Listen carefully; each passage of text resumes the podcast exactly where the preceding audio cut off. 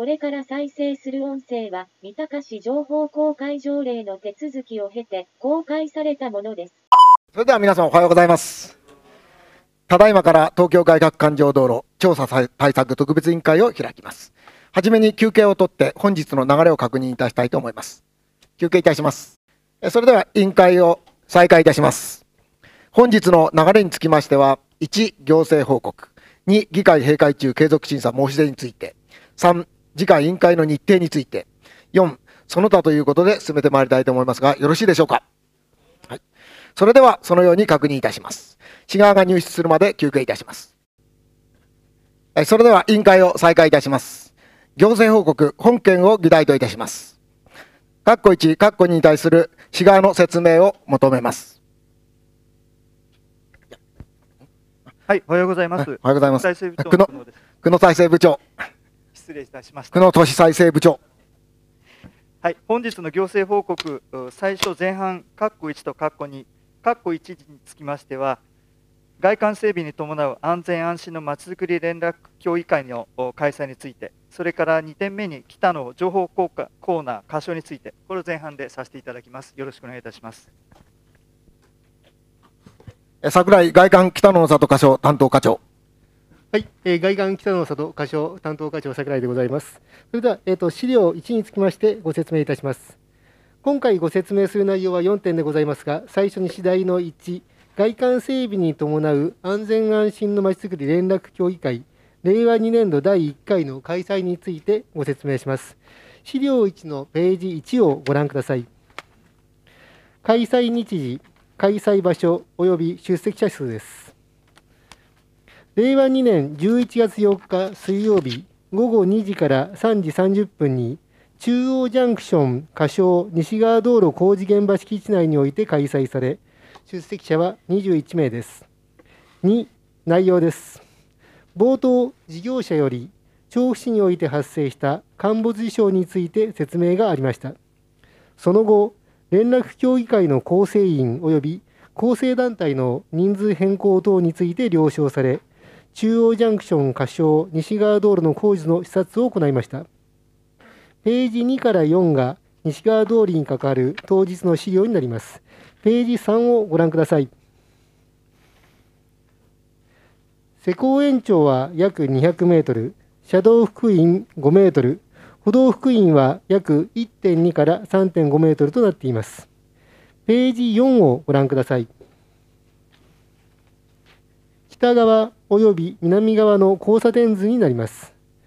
各交差点はカラー舗装とし、スクールゾーンを位置づけています。ページいちにお戻りください。連絡協議会の次第、決まり、当日の議事概、議事要旨については、参考資料いちに記載しておりますので、後ほどご確認ください。さん、主な質問・意見です。参加者からは、歩行者の安全対策について、車両の通過速度及び交通量について、開通時期及び通学路の指定について、質問・ご意見がありました。なお、通学路の指定と合わせ、じゅうにがつとおかごごいちじに開通、このちらの道路は開通しております。資料いちについては以上となります。続きまして、次第のに、北の情報コーナー過小についてご説明します。資料にのページいちをご覧ください。いち、北の情報コーナー過小の概要についてです。地域の方々のより近いところでご意見等を聞きながら、北野の里過小のまちづくりに取り組み、情報提供や情報発信を行うことを目的とし、北野情報コーナー過小及び一時開放広場を整備します。括弧いち、施設概要です。施設規模は約さんじゅうへいほうメートルの木造平屋建てです。括弧に、敷地面積等です。建築敷面積は約にひゃくへいほうメートル、植栽、畑が約ひゃくごじゅうへいほうメートル、一時開放広場は約せんへいほうメートルで、合計面積は約せんさんびゃくごじゅうへいほうメートルになります。括弧さん、運営主体はまちづくりにかかる団体を予定しています。よん、開館日時等は週いつか午前くじから午後ろくじまで、じゅういちがつからにがつは午後ごじまでを予定しています。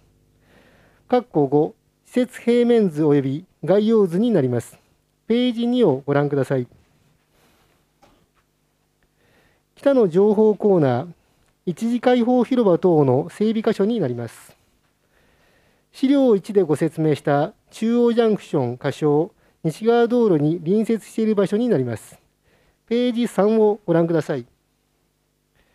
施設概要になります。事務所とホールを合わせて約じゅういちじょう、キッチンが約 にてんごじょう、多目的トイレが約にじょうで、合計約 じゅうごてんごじょうほどになります。来場者用駐車場はありませんが、駐輪場のスペースを確保しています。資料にについては以上となります。以上です。市側の説明は終わりました。これより質疑に入ります。寺委員。はい、えー、それではよろしくお願いします。えー、っと最初に、えー、外観整備に伴う安全安心のまちづくり連絡協議会ですけれども、今回の構成員及び構成団体の人数変更ということで、えー、っと参考資料いちのよんページに一応、えー、っとこの別表がありますけれども、えー、っと構成どういうふうにあの構成員が変わって人数がどのように変わったのかちょっと教えていただきたいなと思います。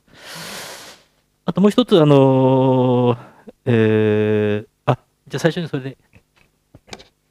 櫻井外観北の里課長担当課長。はい、外観北の里課長担当課長櫻井でございます。えっとよんページのですね、一番別表いちの一番上に北の町会あごめんなさい、えっと、参考資料いちですね、参考資料いちのページよんの北の、えー、と一番上のところに北の町会とございます。こちら、えー、と前までさんめいだったんですけれども、こちら町会の方がですね、あの副会長が今まであのいちめいだったんですけれども、あのにめい副会長両方とも参加させてほしいというふうに要望がありまして、人数さんめいからあのよんめいと変更しました。それによりまして出席参加者側としましてはにじゅういちめいからにじゅうにめいに変更したという形になってございます。以上です。寺院。はい、わかりました。あんま大きくは変わってないということで、まあ、副会長さんひとり増えたということで、えー、承知をいたしました。えーとそれとあのー、よいしょえーと資料いちのえーと何ページか、えーとよんページ以外ですかね。えーとまあ、これあの、えー、南の方から、えー、と北の小の方へ曲がると結構鋭角に、まあ、なっているということで、まあ、巻き込みがちょっと心配かなとは思うんですが、この、えー、と鋭角になっているところの、えー、とここの歩道と車道の間に何かこうあるようには見える、これガードレールっていう認識でよろしいんでしょうか。櫻井外観北の里課長担当課長。はい、外観北の里課長担当課長櫻井です。車道と歩道の間にはまずガードレールがございます。そしてこちらのコーナーのところがやや鋭角ということもあの警視庁の方からご指摘をいただいておりまして、やはりコーンを立ててですね、あのそちらの方に車が入らないような形にはあの安全配慮しているところでございます。以上です。寺院。はい、ありがとうございます。まあ、ガードレールがあってコーン立っているということなので、まあ、このところはですね、ちょっとあの危ないかなと思ってたんで分かりました。でここのところですね、あのー、まあえー、っと街路灯は結構まあえー、っと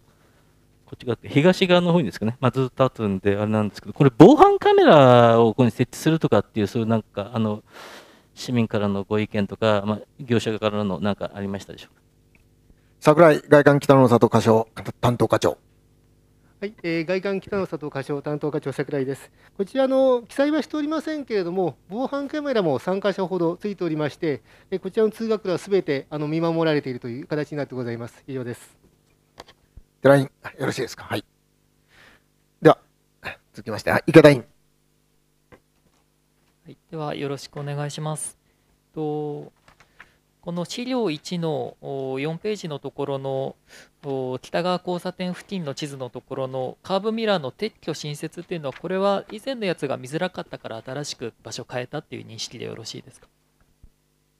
櫻井外環北の里課長担当課長。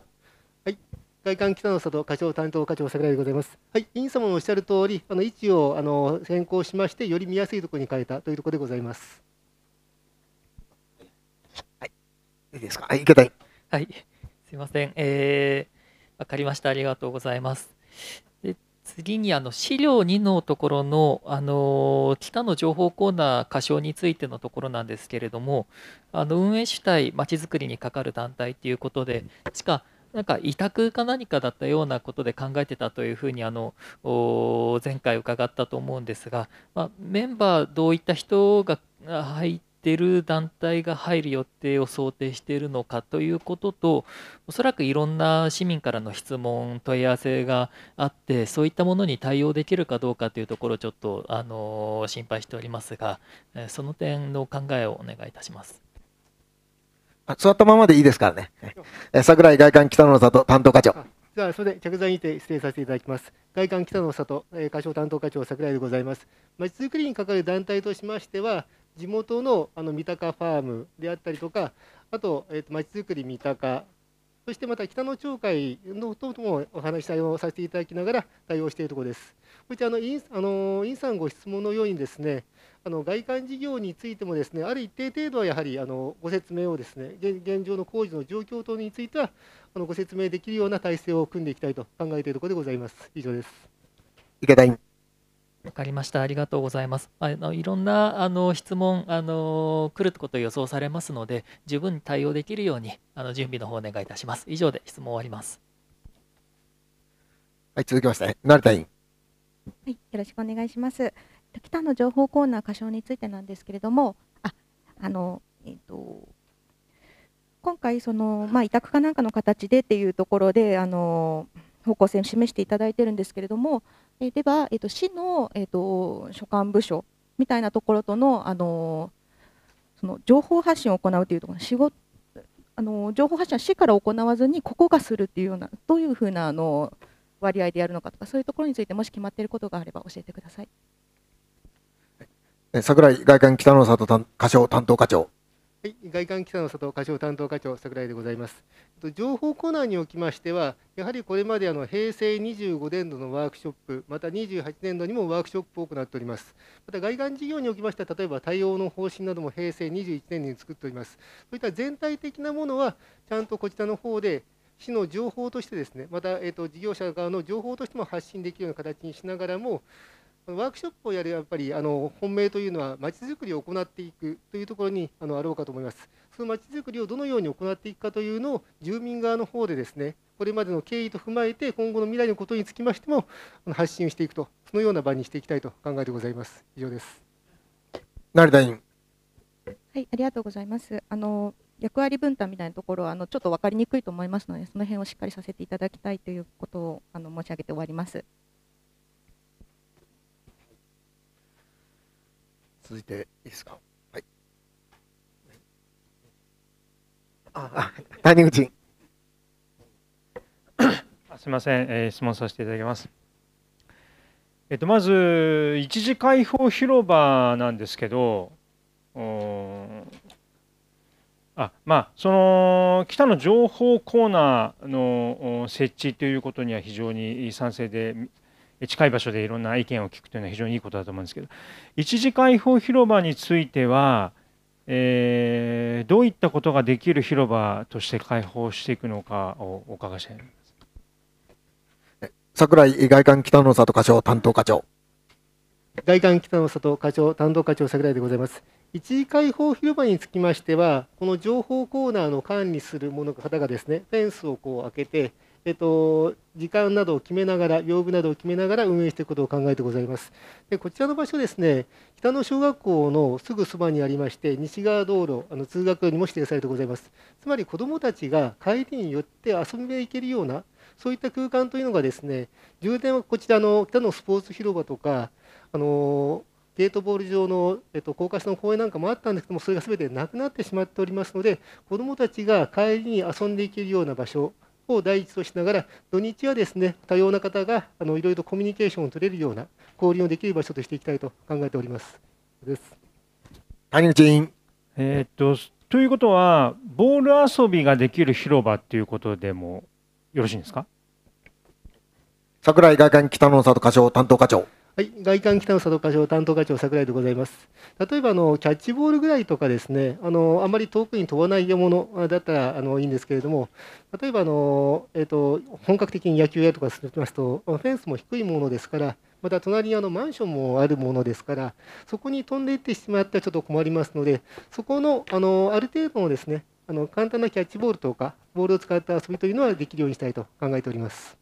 谷口委員。はい、わかりました。今、フェンスが低いとおっしゃってますよ。どのぐらいの高さのフェンスを考えてるんでしょう。櫻井外観北の里課長担当課長。はい、外観北の里課長担当課長櫻井です。およそ いってんごメートルか いってんはちメートルぐらいを考えてございます。はい、ありがとうございます。それと、まあ、これまでいろいろとそのまちづくり協議会とかに参加してない方も、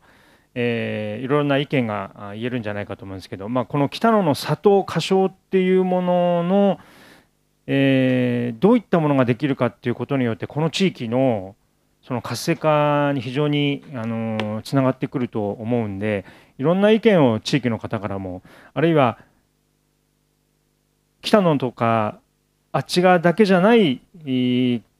方の意見とかも取り入れる、聞けるような体制を整えてもらいたいと思うんですが、えーとまずこの北野情報コーナーの仮称の設置の ピーアール って非常に重要だと思うんですよ。例えば大沢の方からでも来てもらってこの北野の地域のことを考えてもらうっていうことも必要ですし、いろんな意見を市内全域からいただきたいと思うんですけど、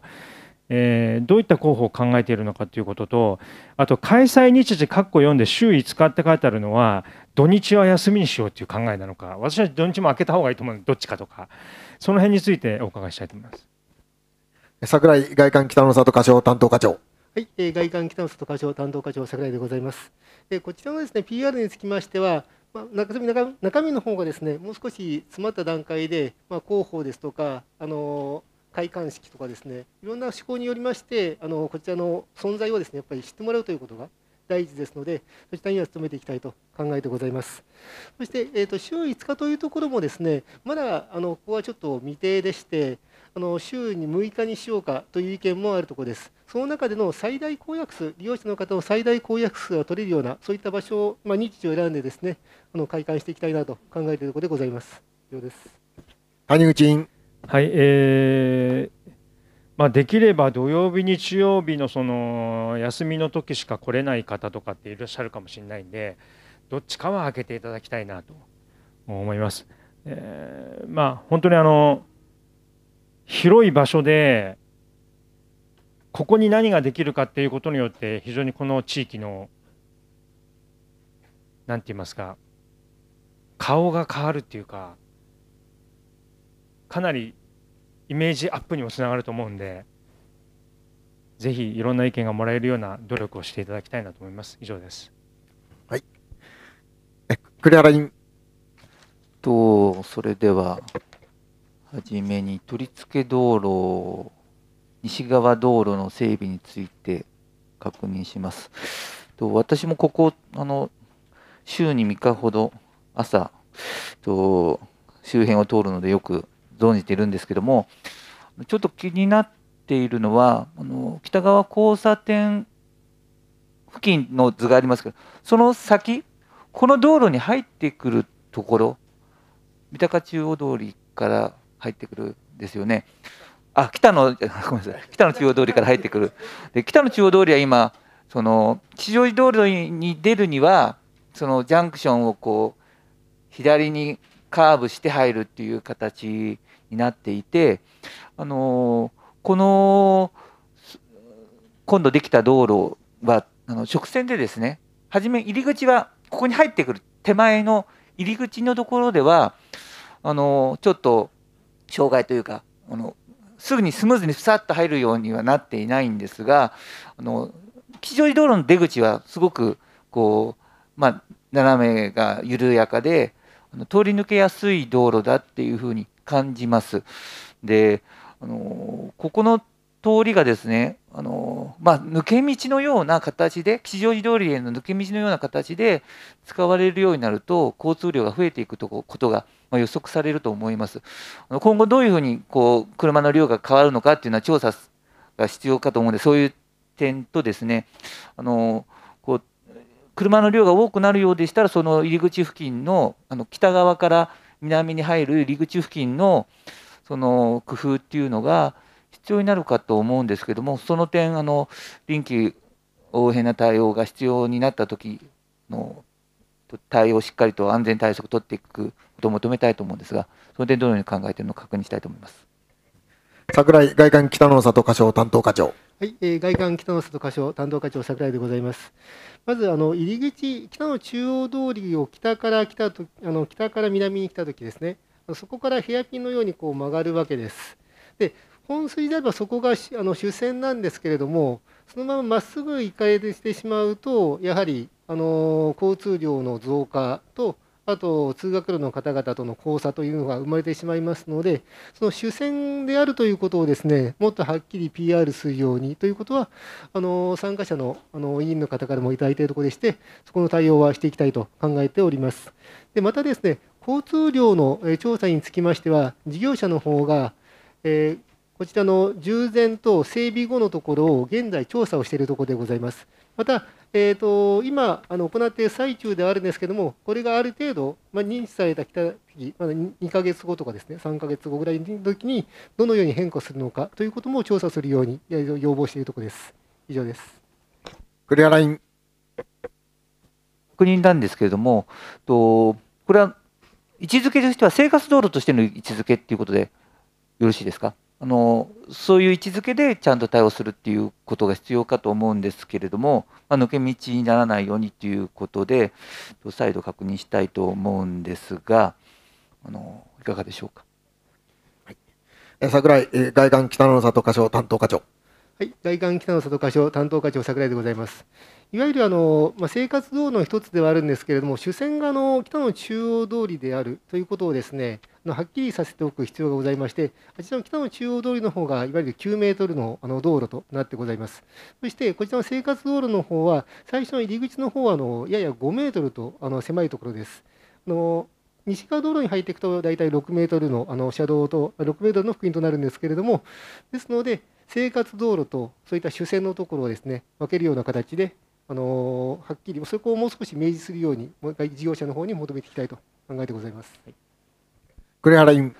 と明確なあの生活道路としての位置づけでと対応を分かるようにあの知らせていくことが重要かと思います。よろしくお願いします。で将来のこのと周辺の道路のこう全体っていうのはこうこの北のジャンクションができたときにはこの道路が中心にその整備周辺道路っていうのはできるのか、それともあの整備されるときにはこう敷地内にもこう道路の幅がこう利用することができてもう少しこう広い道路になるっていう状況になるのか、将来はどうこの道路との関係確認しておきたいと思います。櫻井外環北の里課長担当課長。はい、えー、外環北の里課長担当課長櫻井でございます。現在あの西側道路はろくメートルの幅員です。それが将来はきゅうメートルの機能保障道路と位置づけております。幅員のイメージとしましては、えーと、ちょうど反対側の北の中央通り、こちらがあの将来的な幅と同じあの幅員は取っておりますので、こちらをイメージしていただければよろしいかと思います。ただ、歩道と車道が逆になっておりますので、えーと、北の中央通りの幅員のきゅうメートルのところも逆に変える形になりまして、さらに西側のところもですね、あの情報コーナーがあるところから今ろくメートルなんですけど、そこからきゅうメートルに内側の方に整備される予定となってございます。以上です。クリアライン。と、まあ、将来この道路がを基本にと幅員も少し大きくなるっていう認識であの確認したいというふうに思います。で、その上でですね、北の情報コーナーについてと確認したいと思いますが、あの北野の里っていうことでいうと、この中央ジャンクションができた後の上部の活用も含めてのあの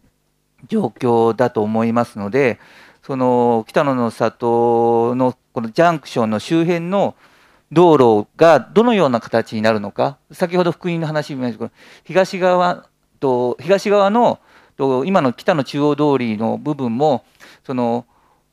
片住宅側はとガードレール、歩道がかあの明確に分かれていなくて、と福音もあの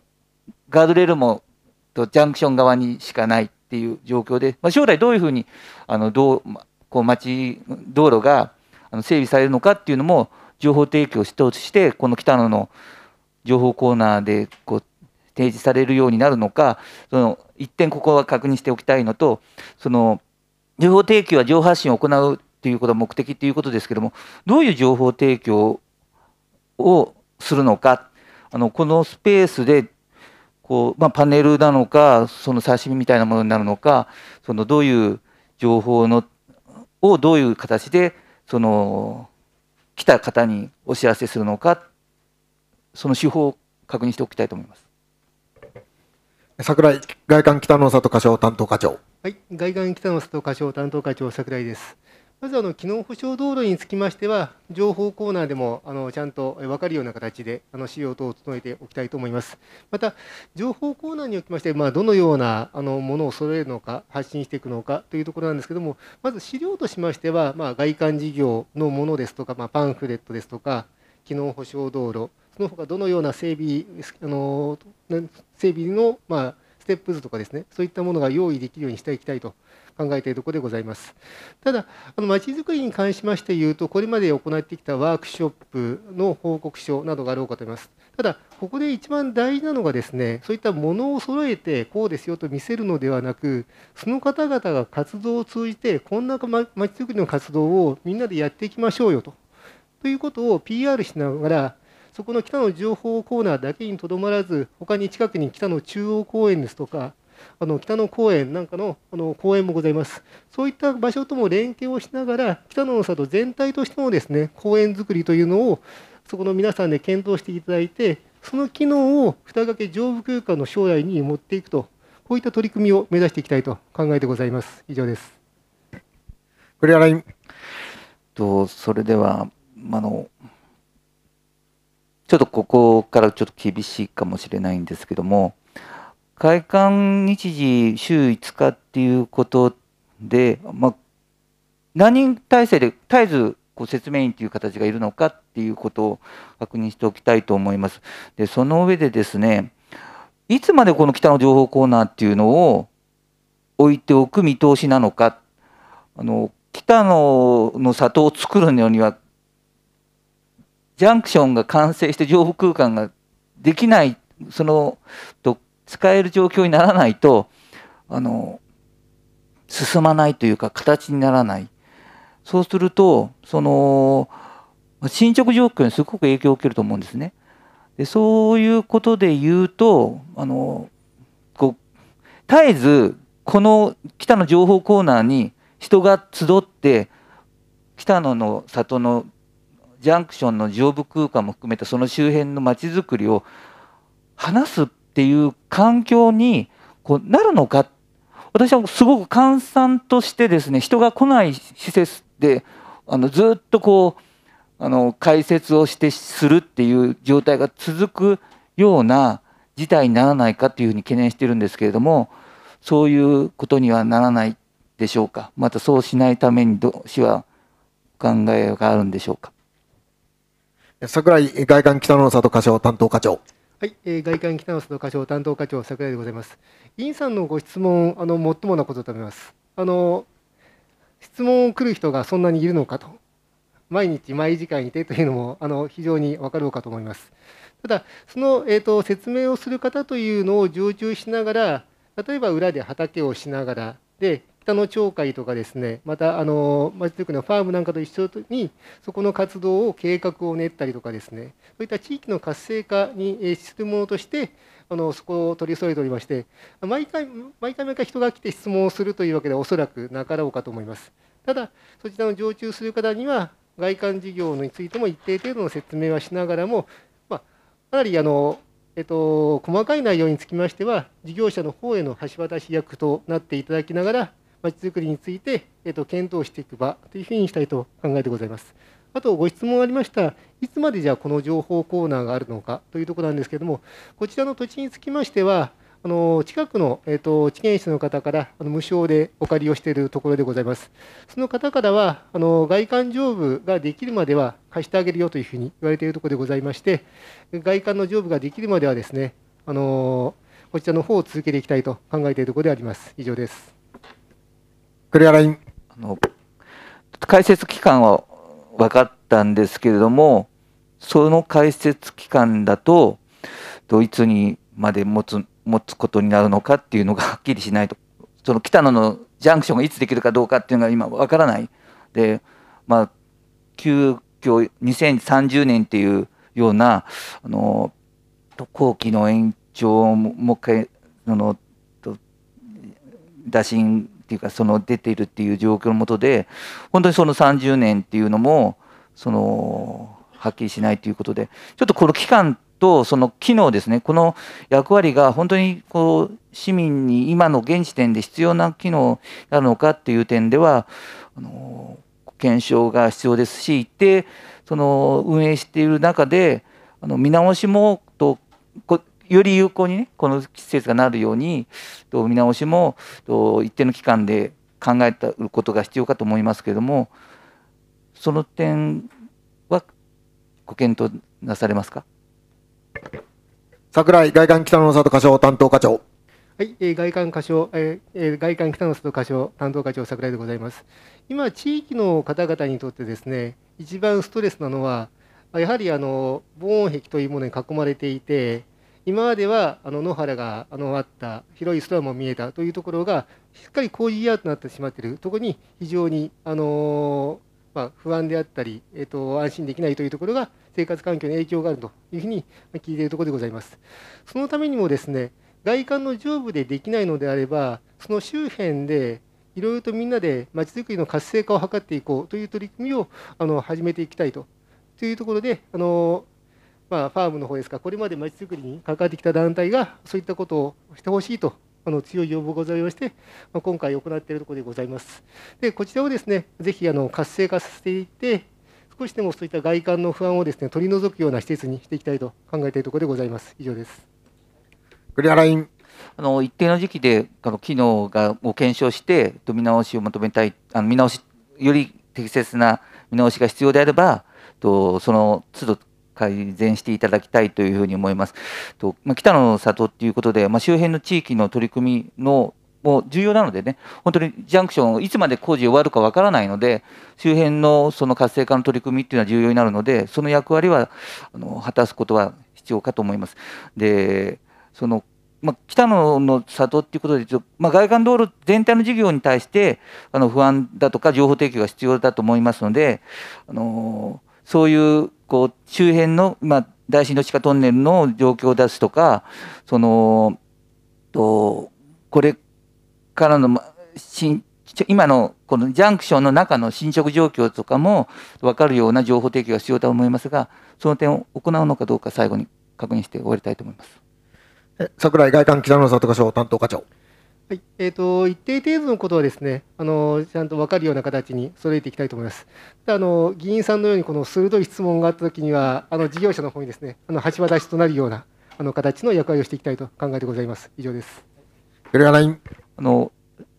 北野の里を含めた外環道路事業整備事業の全体にわたってあの市民の不安に対してですね、適切に応える体制であのそれにも随時応えていくような取り組みをする場所にしていただきたいというふうに思います。よろしくお願いします。はい、野村委員。はい、それで少しあすみません、じゃあどうも失礼いたしました。赤松委員。はい、すみません、ありがとうございます。えっと北の情報コーナーの点でございますが、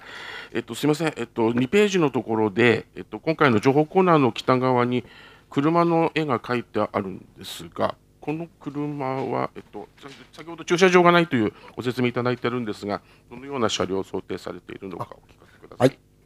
えー、櫻井外環北の佐藤課長担当課長。はい、えー、外環北の佐藤課長担当課長櫻井でございます。こちらの車はですね、あの管理車用をイメージしております。で、あのこちらに載せるべきかどうかもちょっと迷ったんですけれども、スケール感があの分かった方がよろしいかなと思いまして、いちだいあの管理車用ということで、あの車を、えーとね、よく書かせていただいたというところで、えーと基本的にあの駐車場はないという形なんですけれども、例えばあの車椅子の方ですとか、そういった方はですね、あのぜひあのこちらをご利用いただきまして、そちらの方を解除しながら、中の方であのご利用いただくということを考えてございます。以上です。赤松委員。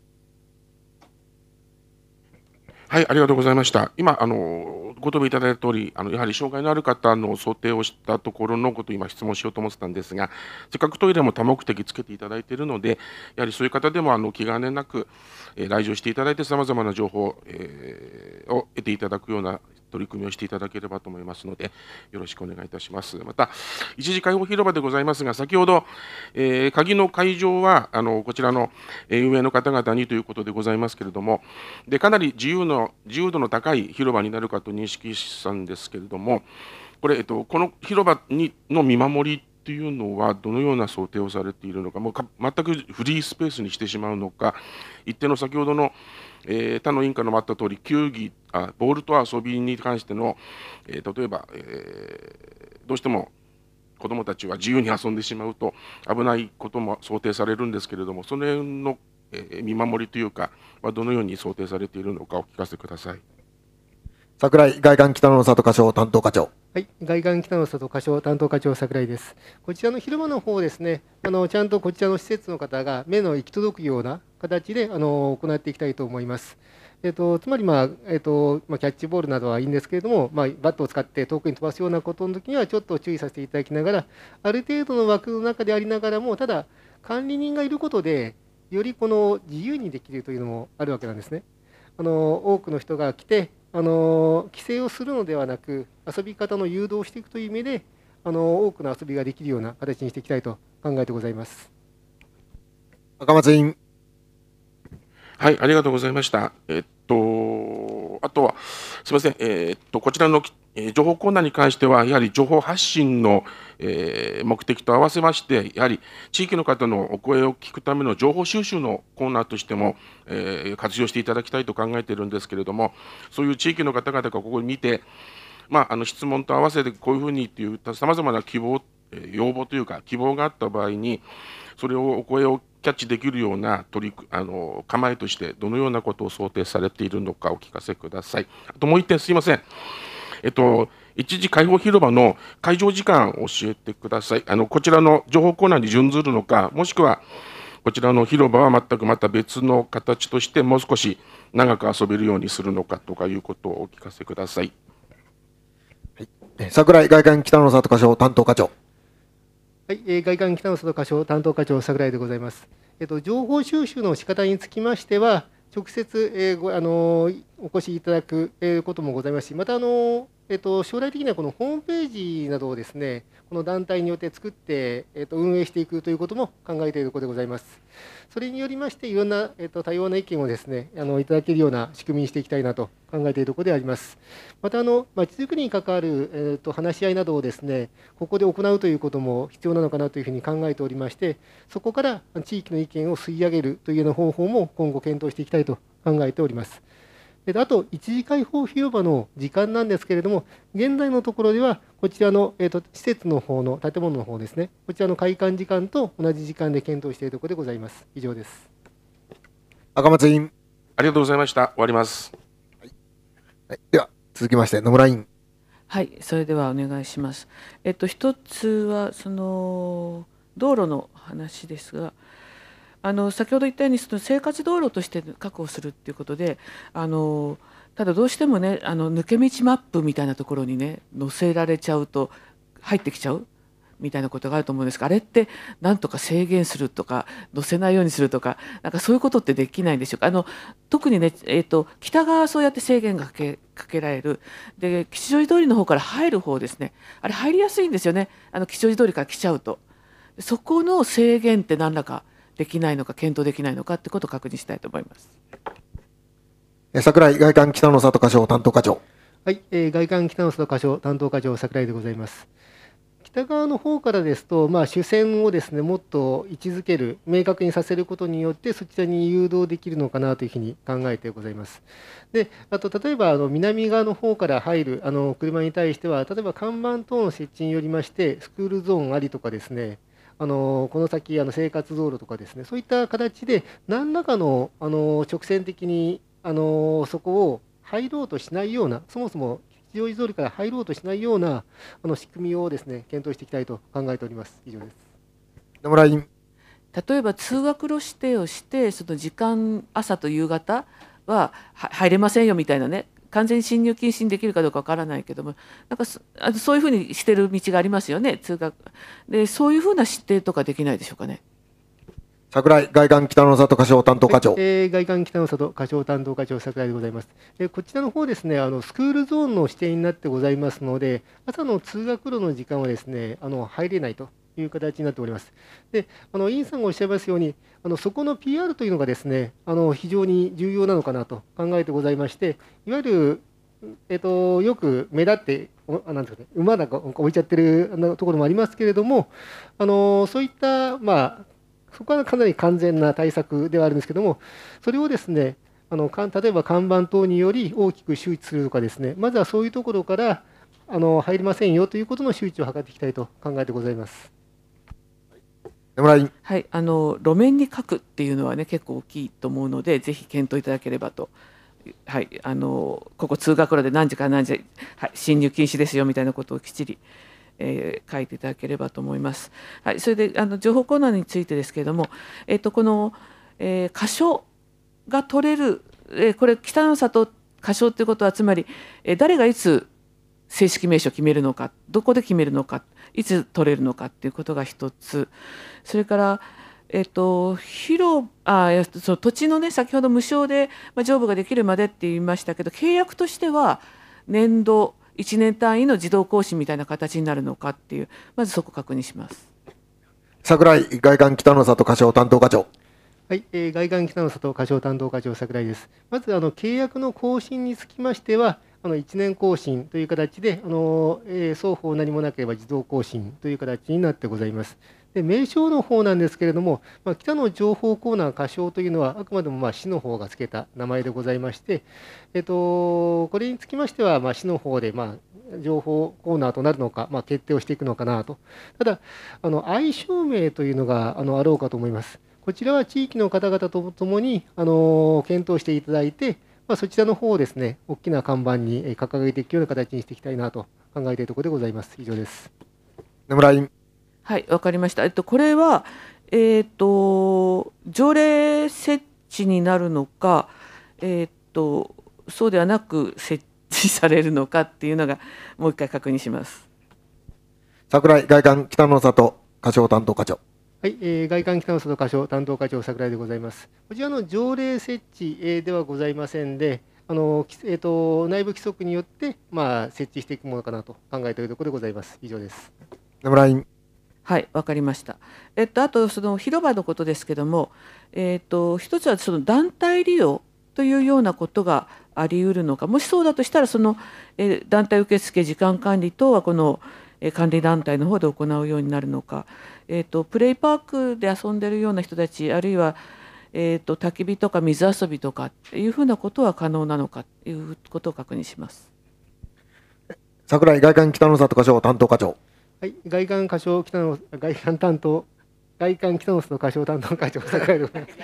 す。失礼しました。えっとこちらの場所ですね、あの団体であの占有してしまうという使い方よりかは、地域に広くまあ使っていきたい、いきたいなという趣旨がありますので、現在のところ団体利用で登録というのはあの考えてはいないところでございます。で、あの委員さんがおっしゃいましたプレイパークと言いました。あの意外とここの場所では穴を掘ったりとか、あのやろうと思えばまあ焚き火も、まあ、近隣の方々のところもありますので、焚き火なんかもできなくはないので、まあ、そういった団体との、あの話し合いというのもやって、あの活性ができるような、今までにないような公園作りというのができれば面白いのかなとは考えてございます。ただまちづくり団体の方とですね、その辺は十分話し合いなどをしながら、あの運営をしていきたいと考えてございます。以上です。野良井。はい、わかりました。あと自転車がまあどれだけ止められるか、広場でね、そういうふうな形で、まあ、ある、あるいはイベント的なことをしたときに、えー、じゅう代にじゅう代とかなるとこの広場の中に止めざるを得ないとかっていうふうになるのか、この、えー、建物の周辺にずらっと止めると何台止められるか分かりませんが、あのでこの敷地の南側は、えー、とフェンス建物のこ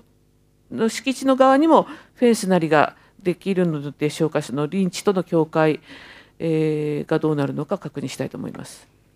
櫻井外環北の里課長担当課長。はい、えー、外環北の里課長担当課長櫻井でございます。こちら広場の方はぐるっとフェンスで囲んでいる、えー、箇所となります。そして自転車なんですけれども、情報コーナーの方ではだいたいごだいぶんぐらいは止めれるような形になっております。あの奥の方に詰めればじゅうだいぶんぐらいは全然いけるかと思うんですけれども、あの広場を利用する方におきましては、その広場の中にですね駐輪していただいて、そこで遊んでいただくということをあの考えております。以上です。いいですか。はい、よろしいですか。はい、はい、それでは、えーえー、一旦、えー、っとどうしよう。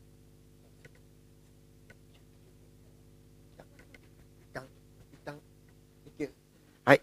えではここで一旦あの休憩といたします。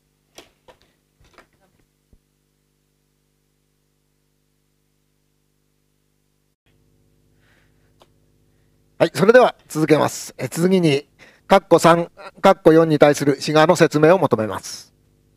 はい、久野都市再生部長。はい、都市再生部長の久野です。えこのにこうもくについて行政報告いたします。最初に私から少し一言コメントさせていただきます。今回これまでになかったあの陥没、それから空洞の発見といったことが起きました。このことはあの市としましてもですね、非常に大きな出来事だというふうに認識をしております。そのためあの当日は休暇だったんですけれども、我々ですぐにあの情報共有を図りまして、それぞれあの事業者に問い合わせをしたりですとか、また市長と連絡を取ったり、それからあの議会への報告をさせていただいたりと手分けしながらですね、当日の対応をして、えー、することができました。で幸いそのおかげでですね、あのその都度議会の皆様にもあの最新の情報をそのその都度ご報告することができましたので、まあ、あのおかげで皆さんへはあの情報がすぐに対応できたというふうにあの考えているところです。まあ、今後ももしこういったようなあの予想しないことが起きた場合にはですね、私どもも適宜対応していきたいというふうに考えているところです。で一方、今回のことについてですね、特に今後のことにつきましては、この陥没の原因が究明されないとなかなかあの先が見えないという状況でございます。そこで市としてはあのこれまでも要請書などで文書で要望しておりますけれども、今後もやはり早期の原因の究明、これを求めていくようにしていきたいというふうに考えております。引き続きよろしくお願いいたします。それではあの担当課長から、えー、説明をさせていただきます。櫻井外環北の里課長担当課長。はい、着座にて失礼します。外環北の里課長担当課長櫻井でございます。それでは次第のさん、外環事業に係る取り組み状況についてご説明します。資料さんのページいちをご覧ください。いち、用地取得の状況についてです。いち、中央ジャンクション仮称面積ベースですが、用地買収は きゅうじゅうきゅうパーセント、 区分地要件は きゅうじゅうごパーセント です。件数ベースの用地買収は きゅうじゅうきゅうパーセント、 区分地要件は約 きゅうじゅうにパーセント で、前回報告しましたろくがつ末時点と比べて進捗はしておりません。に、中央ジャンクション仮称地域において現在行われている工事の状況について、れいわにねんじゅうにがつじょうじゅん時点をご説明します。ページにをご覧ください。 エーさん の用紙になります。現在やっつの工事を記載しております。後期は後ほどご確認ください。黄色の枠 いち、 中央ジャンクション南側 B ランプシールドトンネル工事及びに、中央ジャンクション南側 F ランプシールドトンネル工事です。シールドトンネル工になり、現在準備工として防音設備工事及びシールドにかかる付帯設備工事等を施工中です。紫の枠 丸三 東京外郭環状道路中央ジャンクション南工事です。連結路ランプ換気所地下部等を構築するもので、現在南側換気所掘削工事及び開削ボックス躯体構築を行っています。緑の枠 丸四中央ジャンクション A ランプ橋ほかに橋（株構工事です。橋脚の構築等を行うもので、こちらは現在、ランプ躯体構築及び基礎杭工事等を施工中です。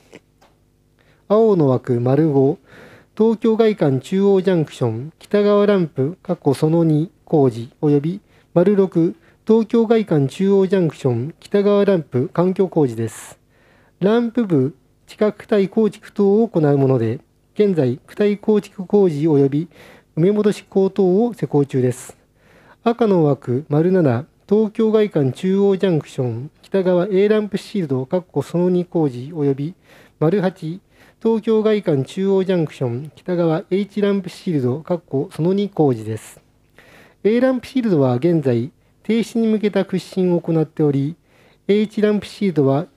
じゅうがつにじゅうはちにちに掘進を停止し、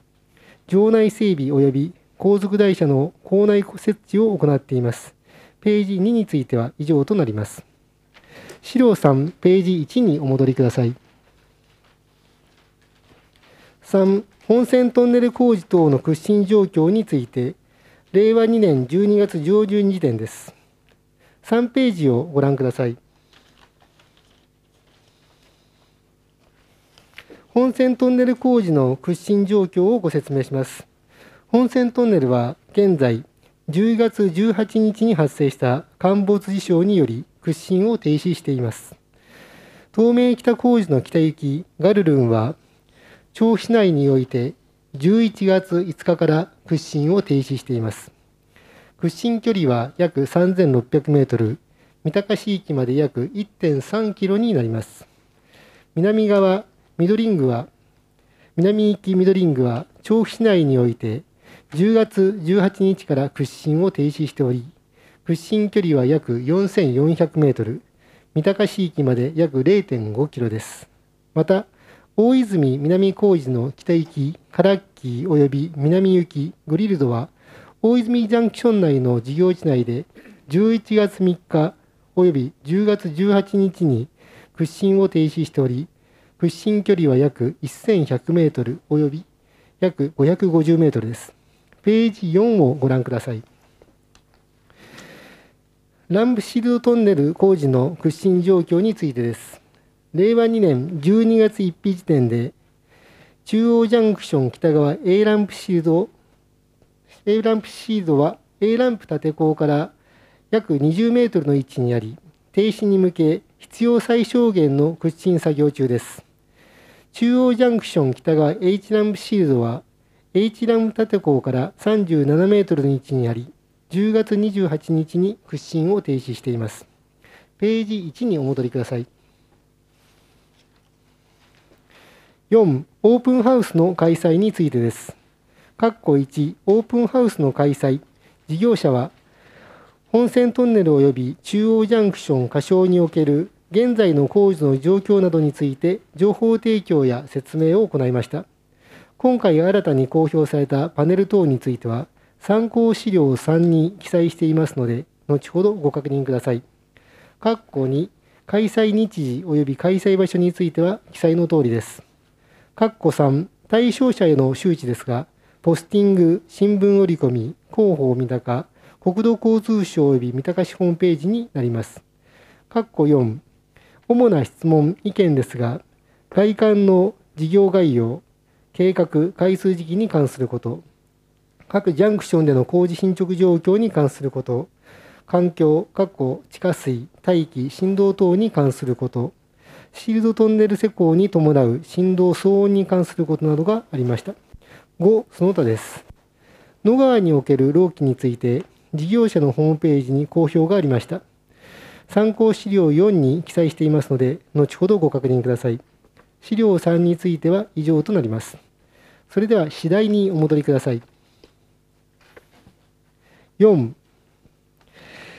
東京外郭環状道路関越から東名本線トンネル南行きの工事現場付近調布市東辻ヶ丘に丁目地内において発生した陥没事象等の経緯についてご説明します。資料よんをご覧ください。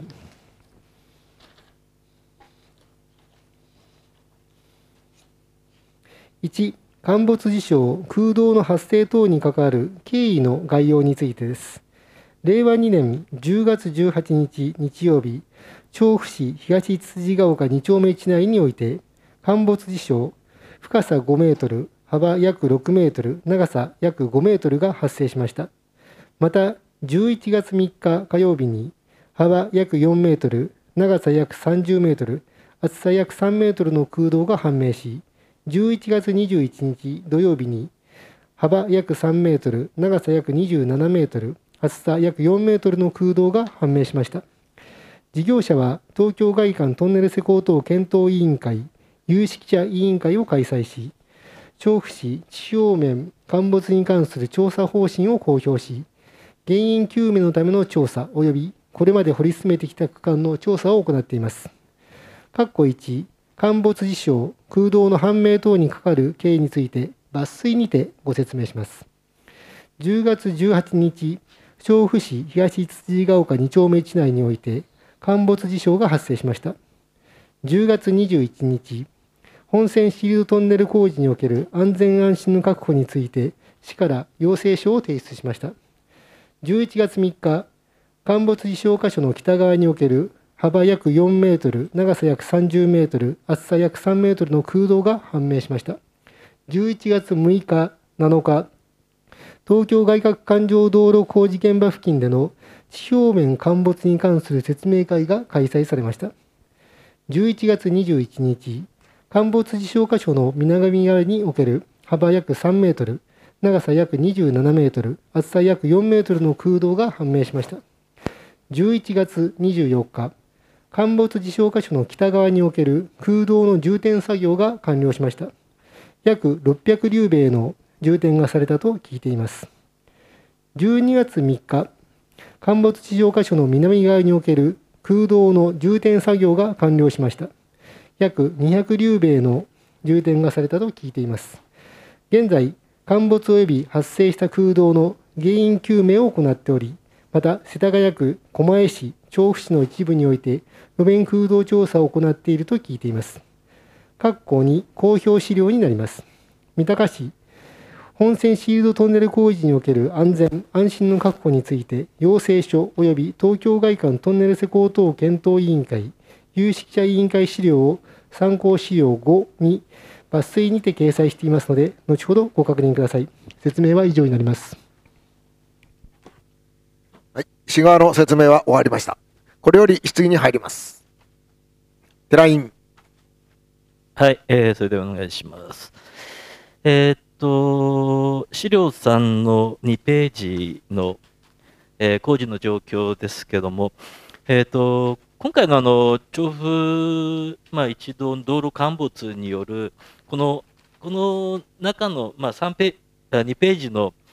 工事になんか影響があったのかどうか、進捗が遅れるとか、あなんかあのけんか、えー、再度調査があるしたとか、なんかその進捗になんか影響があったのかどうかということと、まあ、この中、えーまあ、コロナ禍ということで。そのコロナ禍の、まあ、その後のですね、影響でなんか進捗に影響があったかどうか、ちょっとまずその辺からお願いします。櫻井外環北の里課長担当課長。はい、外環北の里課長担当課長櫻井でございます。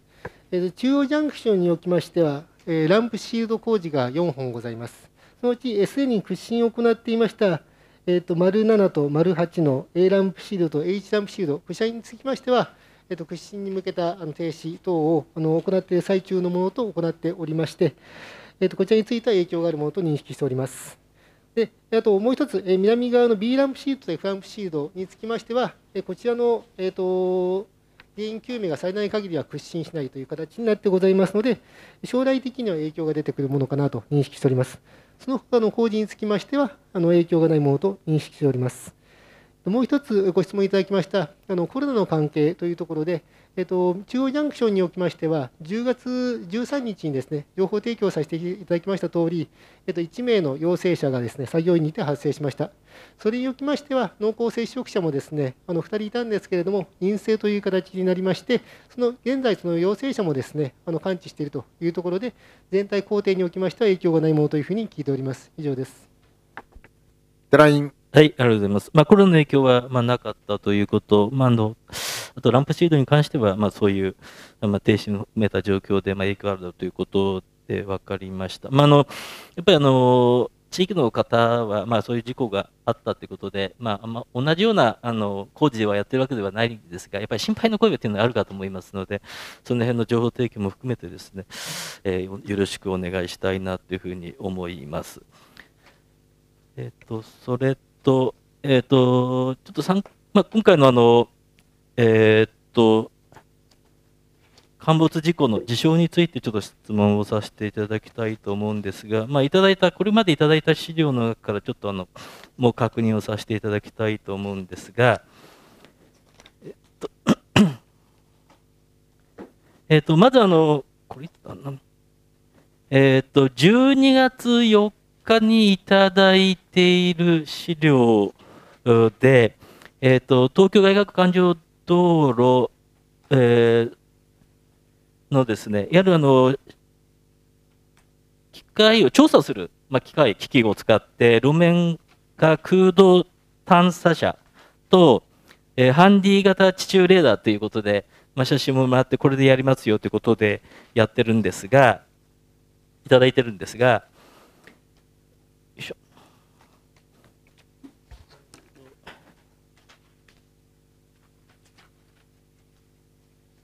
じゅういちがつにじゅうしちにちに、えー、地表面陥没箇所周辺の調査の進捗状況について言っていただいている中で、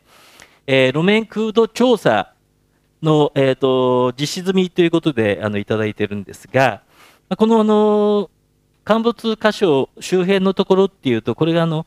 えー、と赤で、えー、住んだところが載っているので、まあ、ほとんど今終わっている状況で。えーと南の方で少し一部まだ黄色で残っているところもありますが、ほとんどまあ終わっている状況なんですけど、これはあのさっきに言ったにしゅるいの方法で、えっと割合というんですか、あのでは探査機でどのぐらいやってて、ハンディタイプでどのぐらいやってるか、なんか分かったらそう教えていただけますか。あとその精度の差があるのかどうか、お願いします。櫻井外環北野の里課長担当課長。はい、えー、外環北野の里課長担当課長櫻井でございます。えーと、調査につきましても、なかなかすみません、あのさみだれ式にお渡しをしていて、非常に分かりづらいものかと思います。そちらをちょっと簡単にご説明をしますと、まず路面空洞調査としまして、車で走らせていって、そこで、えーと、路面で幅がいちメートルぐらいしかあの探査ができませんので、それを何往復かしながら、でえー、空いてる地中のところにつきは、ハンディタイプのものであの探っていくと、この調査におきましては、調布地域においてはほぼ終わりまして、でその他現在、えー、狛江町、狛江とか世田谷、えー、などによってあの行っている最中で、そこも、えー、とだんだん進んできている状況です。でさらに、えー、とそこにつきましては、いってんごメートルのところまでしか探査ができませんので、現在は、えーと、調布市の陥没箇所と同じ地層があった箇所につきましては、エリア エー としまして、その他の区間につきましては、エリア ビー としまして、さらに深いところの探査をですね、あのじゅうメートルまでの探査を行うようにあの行っている最中で、これを今、エリア エー において始めたいという状況でございます。以上です。寺院。はい、ありがとうございます。で、あのー、路面空洞調査では、その間、えーと、空洞っていうのは、えーと、この間と見つかってはいないということでいいんでしょうか。えーと、いわゆる地盤状況の調査、ボーリ、ボーリング調査で、えーと、発見はあるかったと思ってるんですけど、あの、あったと思うんですが、路面空洞調査ではなかったっていうことでいいんでしょうか。櫻井外環北の里課長担当課長。はい、えー、外環北の里課長担当課長櫻井でございます。まず路面の、えー、と空洞調査、まあ、いってんごメートルのところですので、それにおいては、そこの陥没箇所周辺においては、まずは見つからなかったということなんですけれども、そこからボーリング調査をやるということで、あのはっぽんの、あのボーリング調査をやるということになっております。でそれから、ね、現在はにほん追加されまして、じゅっぽんやっているところなんですけれども、そのいっぽんやってるうちの、えー、とにほんが見つかったと。いわゆる、えー、と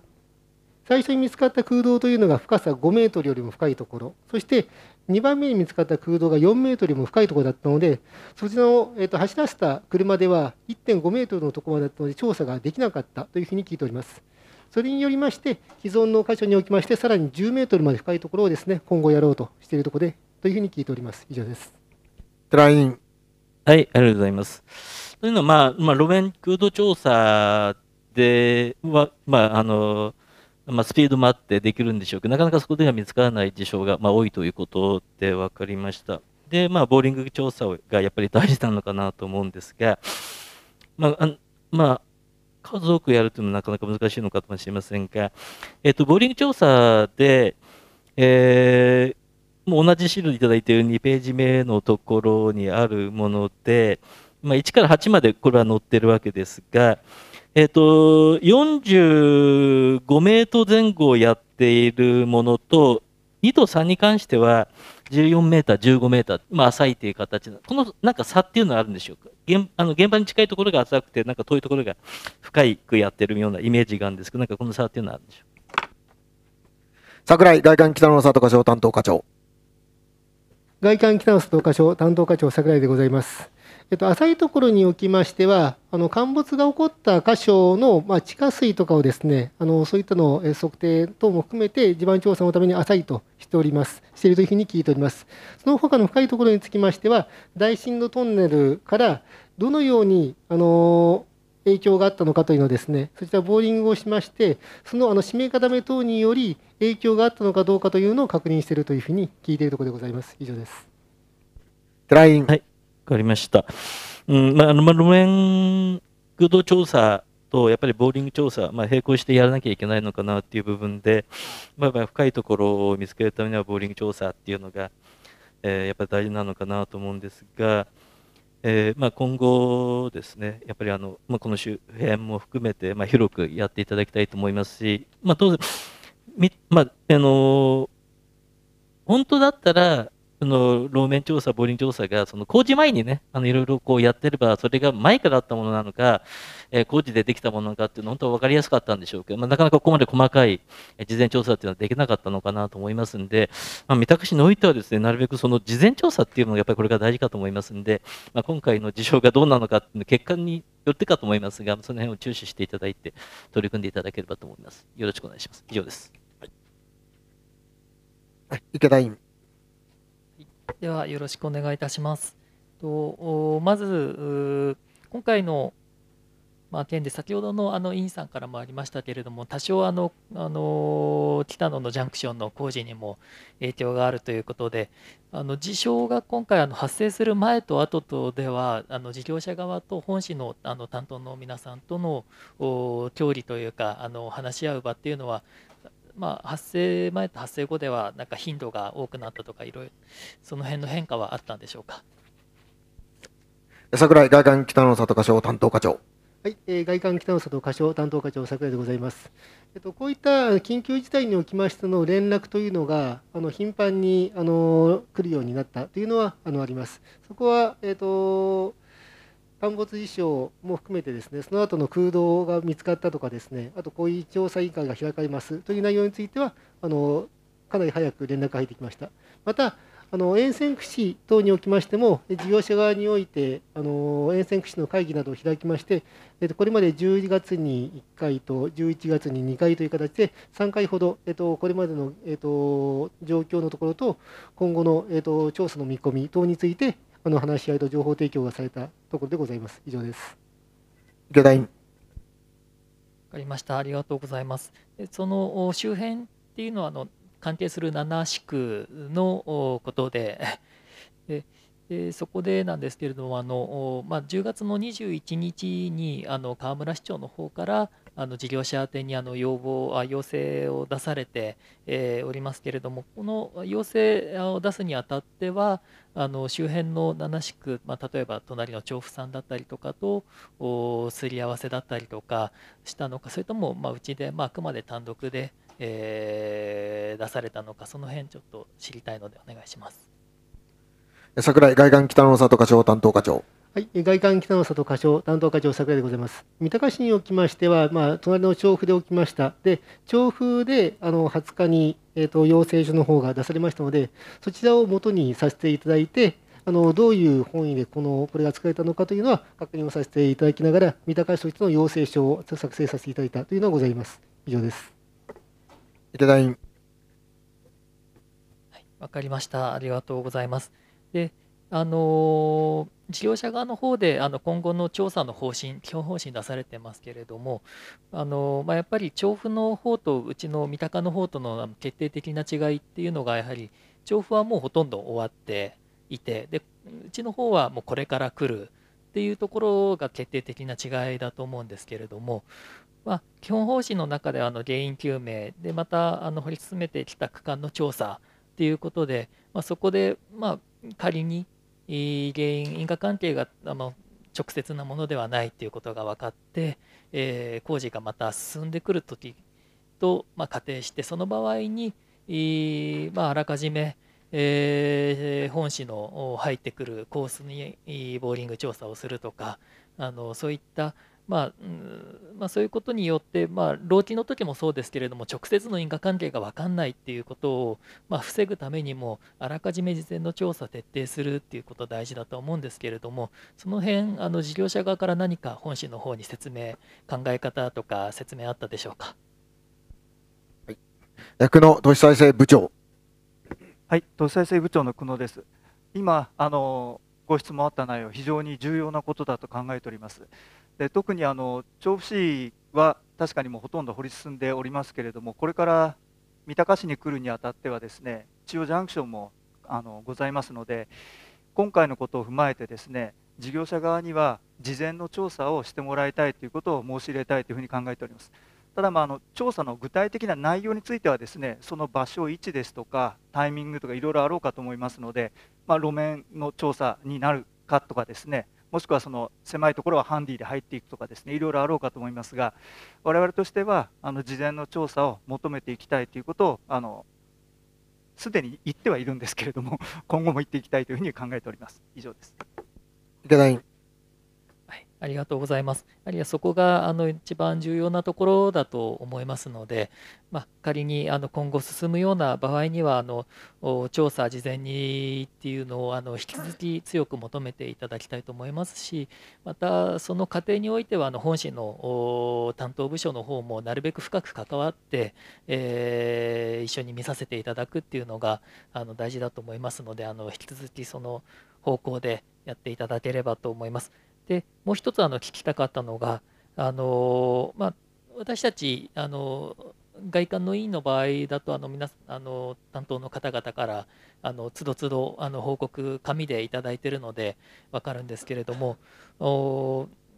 その周辺の地域の住民の方々に対しましては、まあ、たとえホームページでつどつど公表はされているのは知ってるんですが、あのまあホームページとかなかなか見られない方も多います。多くいらっしゃると思いますので、そういった方への周知、あの報告の仕方って事業者側からあの住民の、あの市民の方々にはどのような形で報告が行われているのかっていうのをあの教えていただけたらと思います。はい、櫻井外環北の里課長担当課長。はい、えー、外環課長、外環北の里課長担当課長櫻井でございます。現時点におきまして、何かそういった資料の方をですね、あの地域の方々にこう、えー、提供しているというものはございませんけれども、えー、各社のお問い合わせなどはですね、あの外環担当の方が窓口になって伺っておりまして、それにおきましてはやはりあのこれまで従前よりもあのそういったお問い合わせの件数が増えたという形になってございまして、そちらにつきお問い合わせがあったものについては、しっかりと対応しております。また、将来的におきましても、あのいろんな形でですね、情報発信ができるような形、共有ができるような形にしていきたいと考えているところです。以上です。池田委員。わかりました。ありがとうございます。やはりあの情報がないことに対する不安というのもきっとあると思いますので、その辺はあの丁寧に、えー、なるべく多くの情報をあたあの知らせていけるような形で進め事業者の方にも求めていっていただければと思いますので、引き続きご対応をお願いいたします。以上で終わります。はい、では続いて、はい、谷口委員。えっとそれではいくつか質問させていただきます。あのー市長の方からにじゅういちにち、じゅうがつのにじゅういちにちに要請という形で出されてますが、えっと、あの、我々も、その、立憲民主党の党として、えー、陥没があった次の日の夕方に、あのー、調布の山田事務所に、えー、国土交通省の人とか、ネクスコ東日本、西中日本の人来てもらって、まあ、現状の説明をしてもらった後に、あのいろんな要望、まあ、要望書は、えー、とうちの方はにじゅうににちに提出してるんですけど、あのまあ、三鷹の議員としては、やっぱこれから来る、先ほどあのおっしゃったように、これから来るところで、えー、そういったことが起きないように、事前の調査をしてくださいっていう要望もしました。で、今部長もその要望してるっていうようなことでしたが、それの回答っていうのはどうなってます？はい、櫻井外環北の里課長担当課長。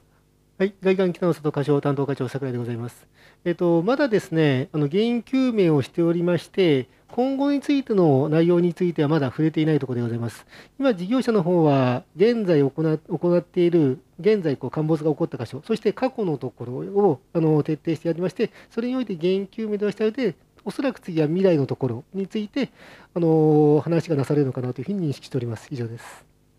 谷口委員。はい、ありがとうございます。あのまあ、そういう順番になろうかとは思うんですけど、話をしてると、なんかやってくれそうな話なんですよ。ただきちっとした文章が来てない。あの例えば、まあ、立憲民主党で出した時もそうなんですけど、この市長のじゅうがつのにじゅういちにちに出した要請に対しての、えー、括弧ろくまでありますよね。これの回答っていうのは出てるんですか？櫻井外環北の里課長担当課長。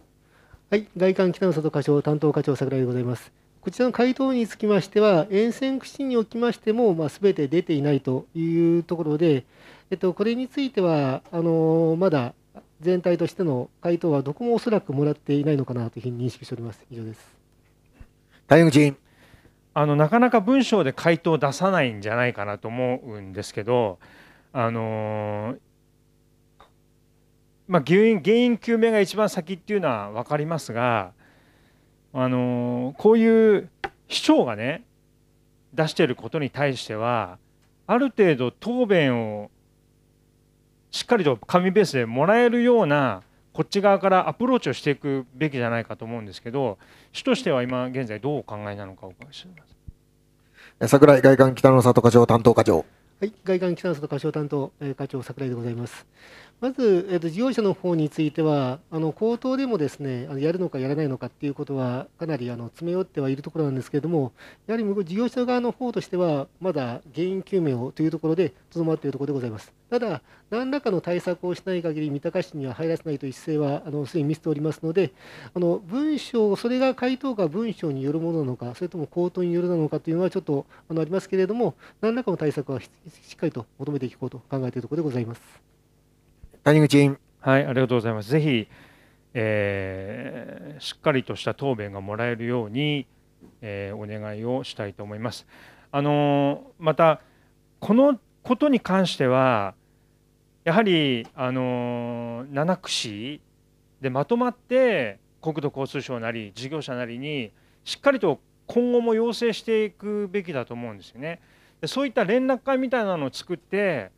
あの強く要望していくべきだと思うんですけど、その辺の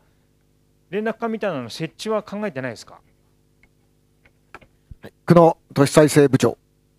はい、都市再生部長の久野です。あの横の自治体の連携はですね、重要だと考えています。で、現在あの関係する自治体でですね、打ち合わせなどは行っているところでございます。ただ、まあ、あのもう少しあの例えば頻度を上げるとかですね、もしくはあの場合によってはもっと上のクラスが入る会合にしようかと、そういった検討は今後していく可能性がございます。今現在はですね、陥没が起きた以降はそういったあの関係する自治体の部長級までが集まって、えー、打ち合わせを行っているところでございます。谷口委員。はい、ありがとうございます。あの、まあ、それぞれの立場が違うっていうのはあるかもしれないんですけど、あのー、こういう国の事業に対してしっかりと関係する自治体がまとまって交渉することが重要だと思うんで、その辺はぜひ実施していただきたいなと思います。終わります。はい、次で栗原委員。とそれでははじめにと資料のさんのとにページの工事の進工事の状況についてです。とこれすべてなんですけども、れいわさんねんのさんがつにと工期がと設定されていて、とまあ工期切れが迫っています。とまあこの工期間にできるっていう想定なのか、その今後のこう見通しっていうのはどういうふうにと事業者から示されているのか、市の把握状況を確認したいと思います。はい、櫻井外環北の里課長担当課長。はい、えー、外環北の里課長担当課長櫻井でございます。現在、現在あのすべての工事におきましてはあのさんがつとなっているところでございます。で、こちらであのおそらくこのシランプシード等につきましてはあのすべてあの延伸をされるものというふうに認識しているところでございます。その他のものにつきましては。こちらが確実に終わるものが終わるものかどうかというのは、全体の中央ジャンクション、今発注されている工事におきましては、およそ ななじゅういちパーセント のがあの完了しているというふうにあの伺っておりまして、この中で、えー、と完了するものがあるのかどうかというのは、まだ知らされてはおりませんけれども、現在の状況は ななじゅういちパーセント だというふうに認識しております。以上です。クララリンとそうすると、まあ、ななじゅういちパーセント ということで、完成するところもできてくるということでいうと、上部空間の利用に向けた取り組みが開始できるようになるという見通しもあるんでしょうか。そういうあのこう進捗とその北野の里の取り組みとの関係で市はどういうふうに取り組んでいるのか確認したいと思います。櫻井外環北野の里課長担当課長。はい、えー、外環北野の里課長担当課長櫻井でございます。えー、と例えば今年度工事が終わりましても、例えばそこの施工ヤードにつきましては別工事が入ったりとかですね、もしくはあのヤードとして使用するなどございまして、来年度からすぐにうちの方が外観の上部空間について利用できるという話は聞いてはいないところではございますけれども、工事の進捗状況によりまして、えー、外観国道の方がですね、なるべくこう遊べるような一時開放ができるような場所というのを用意していって用意することも検討するというふうに言っておりまして、今後の進捗を、えー、と期待していきたいと考えているところでございます。以上です。栗原委員。とそれでは、まあ、ここのと工事の状況で、あのまあ、中央ジャンクションからはとよっつのとシールドマシントンネル工事が発進する基地が今できていて、まあ、と北側の方はと屈伸がスタートして、まあ、安全な場所で止まると。あの一つは停止作業中だと。あの停止が作業中のものが止まった時点では報告をちゃんと届けていただきたいと思うんですけれども、あの原因究明がとされるまではですね、あの後期このシールドマシンの屈伸のとスタートをですね中止すべきだっていうふうにと事業者に伝えていくことがあの必要かとあの思いますが、そういうようなお考えはないのか。特に南側はと屈伸スタートするとすぐにと線川にかかって、まあ、線川の下を本当に浅いところでくくるっていうことでいうと同じような状況、まあ、地質の調査が必要になるかと思うんですが、あの危険が想定されるので、まあ、原因究明とですねと明確な対策が示されるまでは工期を延長することはやめろということをの求めるべきだと私は思いますが、市の考えを確認したいと思います。櫻井外環北の里課長担当課長。はい、えー、外環北の里課長担当課長櫻井でございます。えっと、ランプシードにおきましては、例えばあの停止をしましても、例えばヤード内ですとか、その設備を適切に維持管理するというものが必要ですので、すべてをこう事業をですね、すべて延伸せずに止めるというのはちょっとあの事業者としても難しいのかなとは思うところなんですけれども、委員さんがおっしゃいますとおり、原因究明と安全対策ができなければ発信できない。これはうちの方からも求めておりまして、事業者側も原因究明がされなければ発信はしないと言っておりますので、そちらをですね、強く求めるとともに、その究明をさらに引き続き求めていきたいと考えております。以上です。はい、栗原委員。それではあの、ま、三鷹のこれシードマシンの工事が、まあ、中央ジャンクションから、まあ、発信するっていう点はあの三鷹市の地域で影響を及ぼす点があるので、今回の事故をしっかりと検証した対応が必要だということを指摘しておきたいというふうに思います。でその上でですね、と今度陥没事故とふたつの空洞の件なんですけれども、あの、まあ、事業者は原因究明がされない限り特進は再開できないっていうふうに言ってますけど、対策については明確に伝えてないですね。でその対策も本当に明確な対策になるのかっていうことが検証されなければならないというふうに思います。あの市が今対策も含めてということで求めているということで、ここはあの毅然なたる姿勢をですね、あの示すことが必要かと思いますが、その意思は明確に示されているのか、また示す点決意はあるのかということを確認したいと思います。櫻井外環北の里課長担当課長。はい、外環北の里課長担当課長櫻井でございます。先の一般答弁でもですね、あの市長があの申し上げましたように、安全対策が第一であると。そして原因究明を今行っていて、その安全対策を確実にやって、さらにそれを広く皆さんに市民の皆さんに周知をして安心を図る。こうしなければ進められないというふうに明確にあの伝えておりますので、そちらを強く求めていきたいと考えております。以上です。栗原委員。お、まあ、市民はこのこの外環道路のシールマシンあシール外環道路の整備事業地の真上に住まれている方は、特にその今回の陥没事故と空洞についてはその心配されています。で本当原因究明とですね、その対策が取られなければ工事はできないというふうに思いますし、あの絶対にされてはいけないというふうに思います。でその上でちょっと確認なんですけども、今回の陥没事故とふたつの空洞については三鷹市には正式にと報告がこうあったんでしょうか、確認したいと思います。櫻井外環北の里課長担当課長。はい、外環北の里課長担当課長櫻井でございます。えっと事業者の方からあの説明をいてあの受けております。以上です。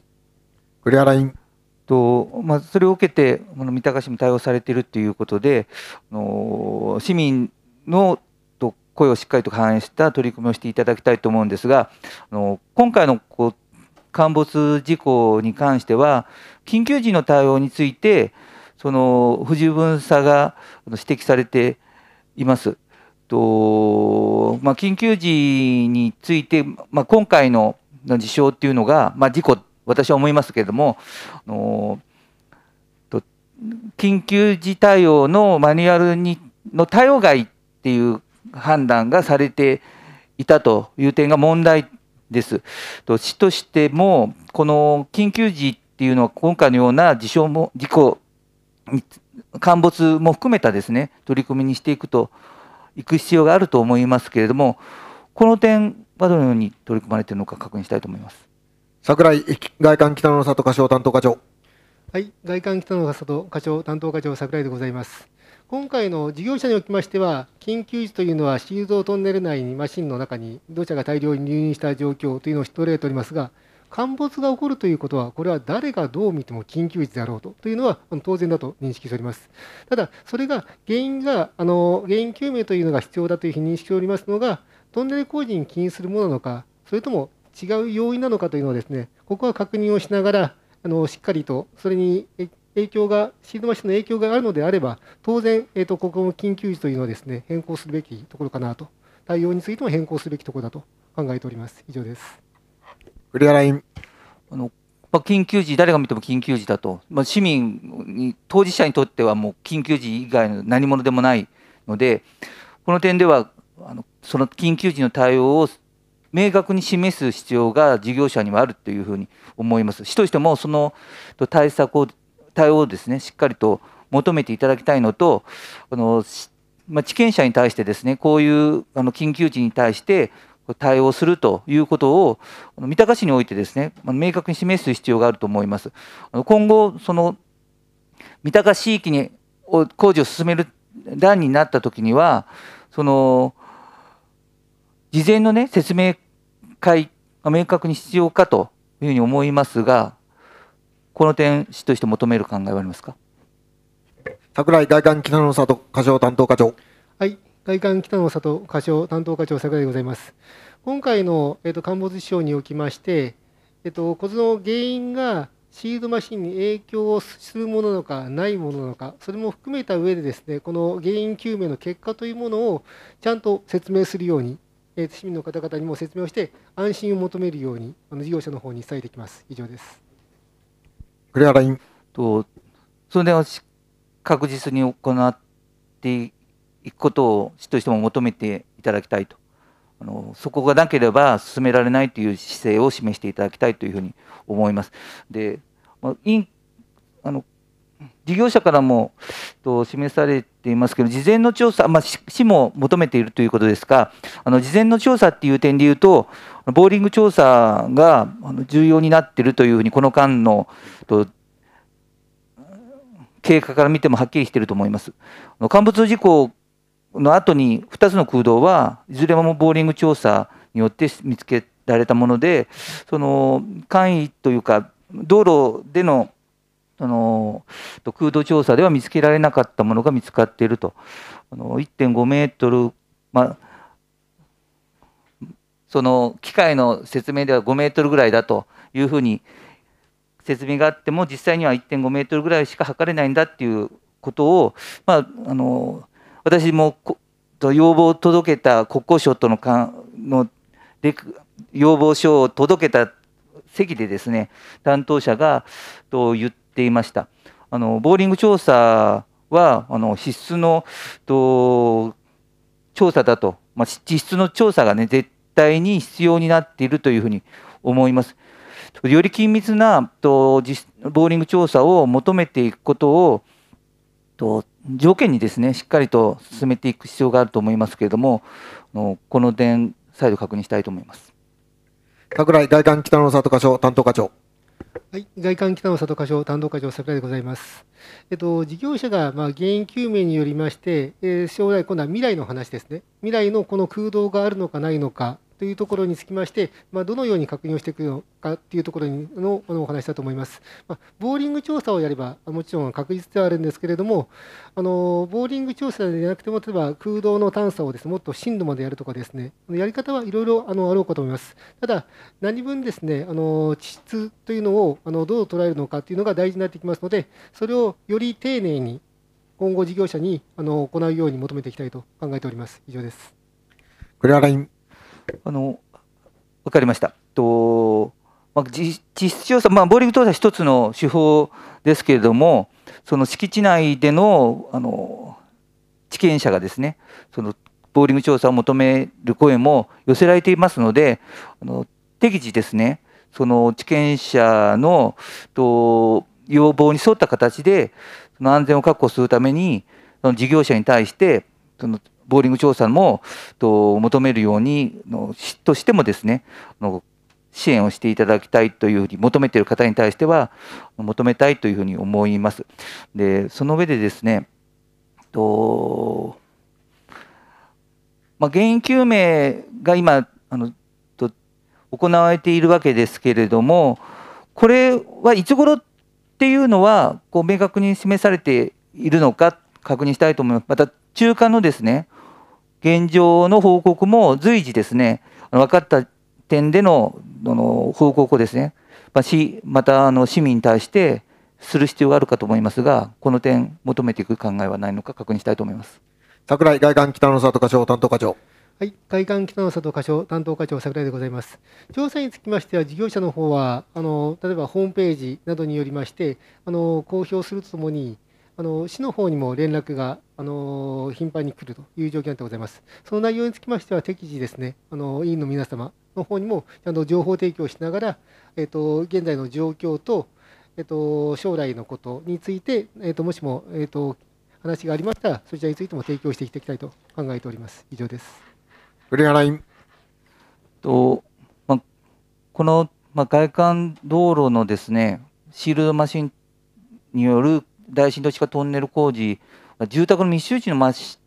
下で行われるので、ひゃくパーセント 安全があの工事の絶対条件だと思います。あのこの点は明確にと示す必要があると思うんですけれども、のこ三鷹の地域で、まあ、声として寄せられている一つとしてですね、あの地中核腹部の部分の工事が行われる地域の方からと声を伺っています。あのこの資料にもと地中核腹部のと施工方法工法ですねのと資料が出されています。まあ、これは一つのまだ例で確定したものではないかと思いますけれども、あのよっつあ地中核腹部っていうのはあるんですね。でよっつの施工がそれぞれあの別々の事業者がやっているので、広報が必ずしもひとつの方法でやられるかははっきりとしていない、その一番安全な広報がその採用されるべきだと私は思います。でこの点でですね、この地中での核腹部ですけれども、そのシールドマシンあシールドマシンでこあの作ったトンネルをシールドマシンあシールドトンネルを合わ合体させる地中でですね合わせたっていう事例は世界にあるのかっていうことをちょっと確認あの市が確認しているのかっていうことをとし確認しておきたいというふうに思います。櫻井外環北の里課長担当課長。はい、外環北の里課長担当課長櫻井でございます。今ふたつのご質問をいただいたというふうに認識しております。ひとつは、えー、とよん箇所の工法について同じにしないのかというところと、もうひとつは事例はあるのかというところだと思っております。よん箇所の工事におきまして、えー、と外環東京外環のトンネル施工等検討委員会におきましては、ひとつの方針を出しまして、そちらの方針に基づいたものであれば、あとは各種事業者 の, あの考えによって企業者によってのえっと、技術によって設計をするという形になってございます。それによりまして、あの例えばこちら本線と、えっと、ランプのシールドにおきまして、縦方向に、えっと、シールドマシンを多くですね出していきまして、それによって一つの地中核夫婦の躯体を構築するというのは、こちらのトンネル施工等検討委員会によって示された内容になっておりまして、多少技術の違いはあるんですけれども、方針としては同じ内容になっているものと認識しております。でもう一つ、えーと、地中核腹の工事が行われた工事が他にあるのかというところなんですけれども、あの先進度の方ではあるというふうには聞いておりますけれども、この今回のような大震度にきましてはあの事例はないものというふうに認識しております。以上です。栗原委員。あのこれ地中核腹部になると、その大震度地下法が適用されないあの深さよんじゅうメートルよりも浅いより地上に近づくところでの工事となります。あの安全確認の実証実験も含めてですね、あの多角的な施工工法の検証が必要と思います。市としてであの限界もあるかと思うんですが、その第三者でのその施工方法も含めた安全が本当に確認できるものなのかっていうことを検証していく必要があるかと思うんですが、その点安全確保のための市が考えている取り組みを確認したいと思います。櫻井外環北の里課長担当課長。はい、えー、外環北の里課長担当課長櫻井でございます。えっと、シールドマシンですとか、あと地中核部の技術につきましては、やはりかなり高度な技術になりますので、なかなか市の方でですね、その技術が正しいのかどうかというのをですね、あのその数字をもって理解するというのはちょっと難しいところかなと思っております。ただですね、それに伴うあの説明責任というものが事業者の方にはあると認識しておりまして、それによりまして説明をしてもらったこと、そこでその彼らがそれに対して安全だと言ったならば、そこは確実に安全であるというですね、保証があるというふうに認識しておりますので、その保証をですね、あのしっかりと求めて、求め続けていくというところが大事なのかなというふうに思っております。以上です。栗原委員。と、まあ、工事を進めるための技術検討委員会なので、安全にやれるというふうに言うかと思うんですが、本当にそれが安全にできるのかっていう点では、やってみなくてはわからないっていう、あのー、本当にこう本音のところで言うと、あのその技術本当にできるのかっていうことも今疑問視されています。と第三者のその工事の検証っていうのが、その住民の命を守る視点に立ってあの行われる必要があると思います。あの第三者委員会的あのこの事業の検証というのを本当に中立的な立場で検証する機関を求めていただきたいというふうに思います。で、一つ今回あの空洞や陥没事故がですね、もしシルドマシーンの大深度地下トンネルに基づく因果関係がはっきりとした場合には、その大深度地下法によるですね工事っていうのはその外部に影響を与えないという点でですね、地権者のその所有権を侵害することに直結すると思います。ともし因果関係がはっきりしたときには、地権者の同意をですね、大深度地下のと地域においてはおいてもですね、あの確認する必要が出てきたことになるんではないかと想定することができると思うんですが。地の見解を確認したいと思います。櫻井外環北の里課長担当課長。はい、えーと、今ふたつの質問ご質問いただいたと認識しております。ひとつは地中核腐腐が本当に安全なのかという安全性について、もうひとつは大深度法がですね、それが、えーと影響があるものかどうかというのがあるのであれば、大深度地下法に基づく同意というものが地権者の方には必要なのではないかというにてんでというふうに認識しております。まず、地中核腐腐の安全性というところなんですけれども、今回、中央ジャンクションにおきましては、地中核腐腐の工事におきまして、ななせんろっぴゃくおくえんもの 増, 増額をしているというふうに認識しております。この理由というのは、あの地中核腐腐のところがですね、やはり一番安全な施工で行うために、あのこれだけ増額したともあの事業者からは、まあ、最新の技術によってですね、あの聞いているところでございます。そして、今回、陥没事象が起きたというところが、あの一番大きな問題で、それがどういうふうな影響があったのか、まあ、な, なかったのかというところを含めて、しっかりと究明していただきまして、そこがもしも影響があるというのでありましたら、それに対する対策をですね、しっかりと地中核腹部におきましても、またランプシードにおきましても求めていきたいと考えております。で、もう一ついただきました大深度地下の法律のところなんですけれども、なかなかあの法律の解釈というのはですね、あの非常に難しいところでして、それがまずは原因究明があのされた後に、それが影響があったというのでありましたら、それが大深度、あの地下大深度のですね、法律の方にあの影響があるものなのか、それがそもそも憲法違反なのかどうかというところも含めて解いていきたいと考えております。以上です。栗原委員。のまあ、大深度地下使用法は、その地権者の権利をですね、まあ、憲法に認め、認められたと土地の所有権に対して、まあ、上部も下部もですね、そのまあ、永遠と認められているっていうことをあの言ってみれば除外したあの公共工事を進めるためのもので、あの、まあ、影響が出る出ないっていうことが前提のものだ前提前提の法律です。あのここはですね、もし影響が出た時には根本からですね、あのしっかりと確認する必要があると。でそれはですね、まあ、権利っていう側面もあるんですけど、命の問題にも関わっているので、この点ではあの市としてもですね、その法解釈における市民の権利を守る立場の確認をですね、しっかりとしていただきたいというふうに思います。で、最後にあの大震度地下トンネル工事の再開ですけれども、あのまあ、シールドマシンの再稼働の条件を市はどういうふうに考えているのか確認したいと思います。櫻井外環北の里課長担当課長。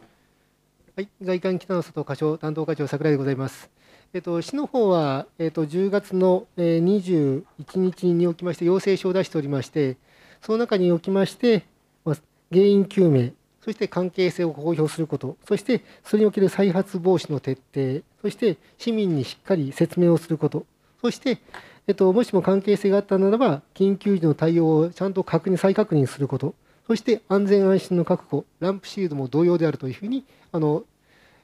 文面としては弱いんですけれども、中はかなり強い文面が書いてございます。これらのことがなされない限りは、ランプシールドは屈伸開始ができないものというふうに認識しております。以上です。栗原委員。とまあ、今回、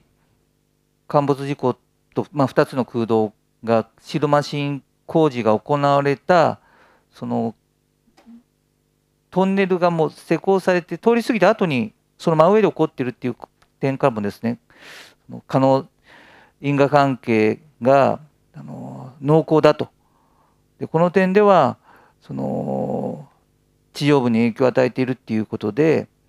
しっかりとの市民の命と財産を守る視点に立った対応が求められることとなると思います。安全な工事ができないのであれば工事は再開できないし、あの中止も含めて見直しが求められることになるというふうに考えています。市としてではですね、原因究明と再発防止、住民への説明をしっかりと進めるということが示されて、それはもうしっかりとやっていただきたいというふうに思います。あのまた市民のとこの安心に対する同意、安心にがこう確保されるっていうことが重要となると思います。あの市民の同意もあのしっかりとあの得る必要があると思いますが、市民の説明と同意っていうのは特に重要な点かと思いますが、その点の認識を確認したいと思います。櫻井外環北の里課長担当課長。はい、えー、外環北の里課長担当課長櫻井でございます。えっと、しっかりとですね、事業者におきましては今回の原因究明の結果というものも踏まえてですね、いわゆる説明会を開いてもらうように求めていきます。そしてそこでの意見を踏まえた上で必要であれば何度でももう説明会を開いてもらうとという形で安心の方につなげていくということが同意なのかなというふうに考えてございます。以上です。栗原委員。今回の陥没事故とふたつの空洞が発見されたことっていうのはしっかりと受け止めて今後考えなければならないというふうに思います。安全の確保できないとトンネル工事はですね、やっぱり見直ししかない、まあ、中止も含めた見直しもと求める事態もあり得ると思います。あのその点は市民の命と安全を守る立場に立った対応を求めたいと思います。よろしくお願いします。はい。あ、あつみん。はい、あつみん。はい、お願いします。えっと今回空洞が発見されたという事象ですけども、まあ、自然発生なのか工事にゆえ由来のものかっていうのはこれから発表されてくると思います。で、自然由来においてもか地中に空洞があるっていうことは稀ではないんだろうなっていう認識で私はいます。というのはですね、えー、もうにじゅうねんぐらい前になるんですけども、中原よん丁目地区公会堂のご近所のお宅がリフォームする際に土台の下も調べたら空洞があったということで、まあ、家主さんが驚いたという話を聞いたことがあるんですね。で、ご存知の通りあそこは南も北も坂で谷地になってて、えー、中千川の影響、水路の影響っていうのも多分に受けているところで、まあ、盛り土をして宅地造成されたエリアだというふうな認識でありまして、今回東辻が丘でえー、陥没なり空洞があったところっていうのも入間川の影響を受けているところの谷地で盛り土して宅地造成された場所ということで、似たような場所だというふうに、えー、私は思ってますし、えー、テレビに出てた、えー、地質学者の方もそのようなことをおっしゃってました。で、えー、シールドマシンが三鷹に入るにあたって、えー、特に心配されるのは線側の線側をくぐる前後ですよね。あそこも線側の影響を受けている場所で、えー、もともとは田んぼだったり湿地だったりしたエリアが相当あったはずです。そこに盛り土をして、えー、宅地造成されたり普通の畑になったりしているエリアですね。で、東つつじが丘と全然違うのはよんじゅうメートルより浅いところをあの辺り通るわけですよね、線画の前後っていうのは。ということで、えー、まあ自然に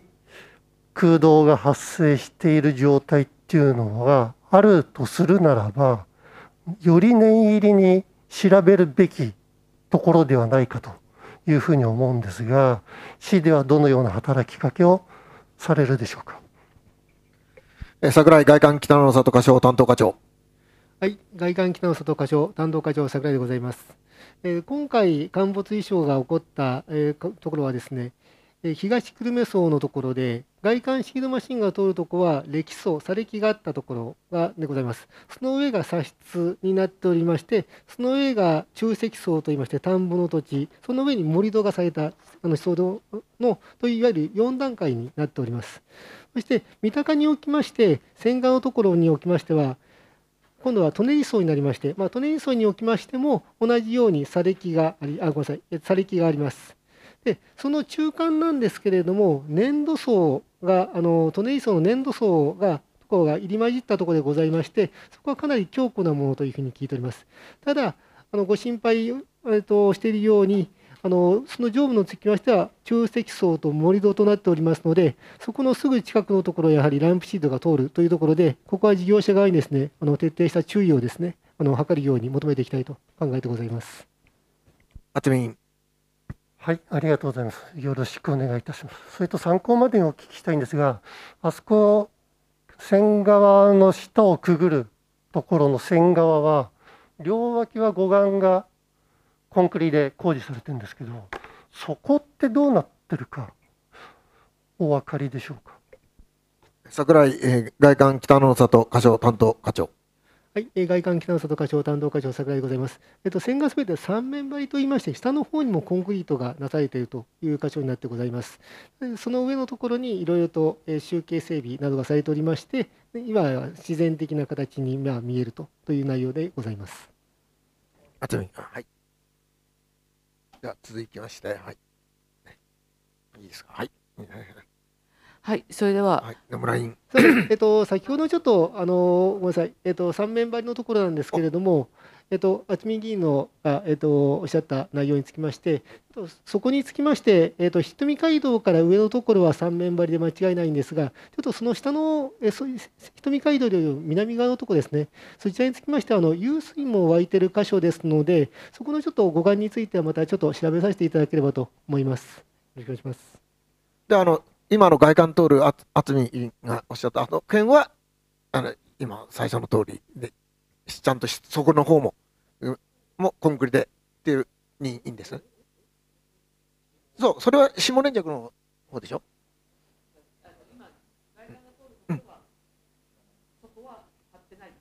ょっとそちらにつきて確認をあのさせてください。申し訳ございません。はい、じゃあ後ほどまた分かりましたら。では野村委員。はい、それでお願いします。えーと、まず資料さんの方ですね。えーと、工事ですけれども、えーとまあ、毎回ちゃんと調べていただいてありがたいですけども、で、まあ、だからあの今現在やってる工事がこの来年さんがつで終了する見込みではないというふうに、えー、完了するものはあるかもしれないけど、全体としては継続するだろうと、まあとまあ、ランプシードは終わらないだろうっていうのもありますけども、いうふうな理解でいいですかっていうことと、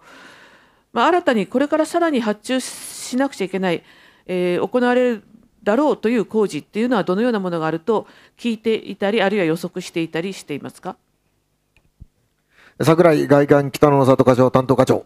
はい、えー、外環北の里課長担当課長櫻井でございます、えー、中央ジャンクションにおきましては全体工事で ななじゅういちパーセント で、それぞれの個別工事が終わるかどうかというのはあの中身についてあの聞かされていないところです。でおそらく ななじゅういちパーセント だと、まあ、今じゅうにがつですので、あのー、全てが終わるということはちょっと難しいというふうに認識しております。また質問のにてんめにおきまして、あの他に発注される工事があるのかどうかというところなんですけれども、まず例えば、まるよんの A ランプ橋他に橋、下部工でありますけれども、今後はですね、まあ、上部工ですとか、またさらに他の下部工なんかもですね、発注される予定があるというふうに聞いているところでございます。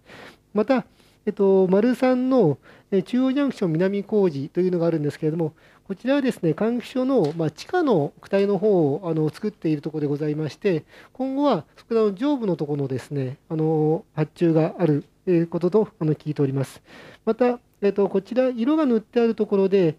青いところの緑が大きくあるんですけれども、これはまるごのとまるろく工事なんですけど、その左側、灰色のところがあろうかと思います。こちらはまだあの下にあのランプなんかが走るんですけども、そちらの方がまだ発注されてございませんので、そちらの方も発注、将来的にはされるんだろうなというふうに予測しているところです。以上です。野村委員。まだまだかかるねっていう改めて、はい、思いました。えーっとまあ、それについてはできるだけあの順次あの情報提供いただいて、あの先の見通しね、やっぱりあのいつまでかかるんだっていうのもあるので、あるいはいつまで騒音が続くのかとかね、まあ、その工事の中身によって騒音振動ってあると思うので、まあ、下部工が終われば、えー、でも上部工は音が振動しなくて済むのかって、いやいや上から降ってくるのかとかね、あるので、まあ、その辺もできればですね、あの情報コーナーの方でもね、見通し的なことが、ね、あるとあの身構えていられるっていうのがあるので、あのその辺は可能かどうかちょっと確認したいですけど、どうでしょう。櫻井外環北の里課長担当課長。はい、えー、外環北の里課長担当課長櫻井でございます、えー、と先のですね、事業評価委員会におきましても、あのーまあ、いってんゼロいち というかなりいちに近づいている数字、よくこんなのが出せたなと思うんですけども、そちらのに意見が出ております。そのに意見におきまして、今後のスケジュールをしっかり出すことというふうにあの記載がございます。で、つまり住民側に立った意見をですね、委員の方もやはりかなり心配をしておりまして、スケジュール的なものにつきましてもしっかりと出すように求めていきたいと考えているところでございます。以上です。野村委員。はい、よろしくお願いいたします。えーと、それで。えーとオープンハウスですけども、あのこれ、えーとねえーまあ、今までずっとそうなんですけど、北のさん丁目増設会場と若葉小学校の対応ということであれしてますけども、あの、えーと、武蔵野市で、ね、開かれている、えーとオープンハウスについても、北側の、えつまり三鷹台の、ね、方々とかはあちら行かれている方も結構いらっしゃるんですよね。だからその辺も合わせて情報提供をその何人ぐらい行ってて、どんな意見が出たのかっていうことも、えーと、把握しておいた方がいいと思うんですが、その辺はいかがでしょうか。櫻井外環北の里課長担当課長。はい、えー、外環北の里課長担当課長櫻井でございます。えっと、数字につきましては、えっと、伺ってはいるところなんですけれども、えっと、次回からはではこちらのオープンハウスが開かれた際には武蔵野市のですね、あの状況についても合わせて記載するようにさせていただきたく思います。以上です。野村委員。はい、あの。今まで大震度だからあまり関心がなかったかもしれないけど、今回のことでいやちょっとうちの方にも関係するのか、それほど神田川のね越えるあたりも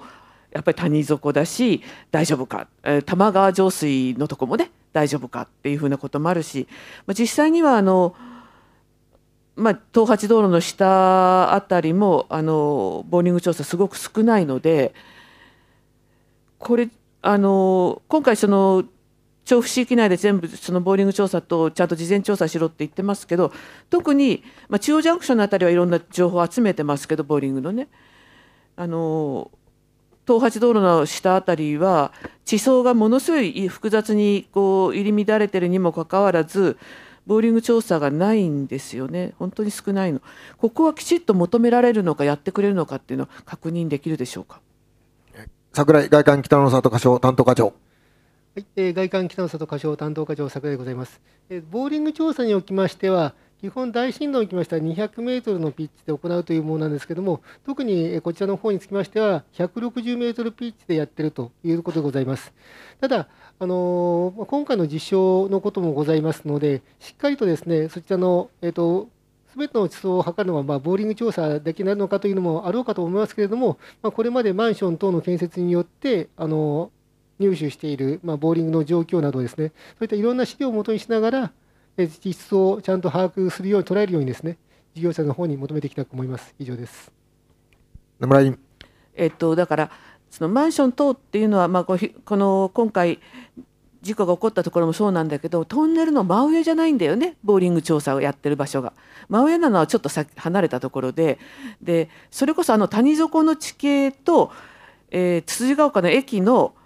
ところでやったボーリング調査とはね。どこまで反映できるのかっていうとこう斜面があって崖があってだから地質が変わってきてるはずなんですよね。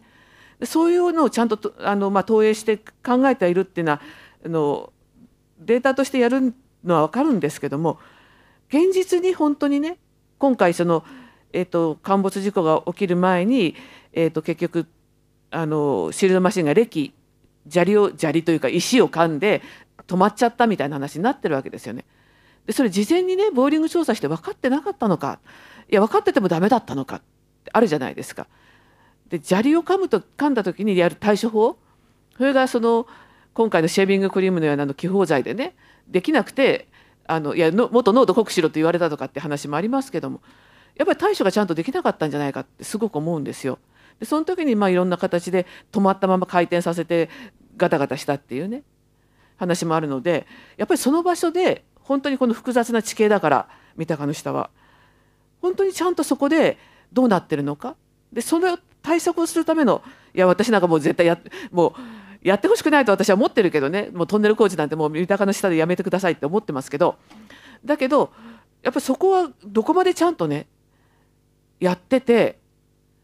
いるのか、で場合によっては三鷹市がもっとちゃんと情報収集して、いやここやれてないだろうっていうくらいのことをね言わなくちゃいけないんじゃないかと思いますが、いかがでしょうか。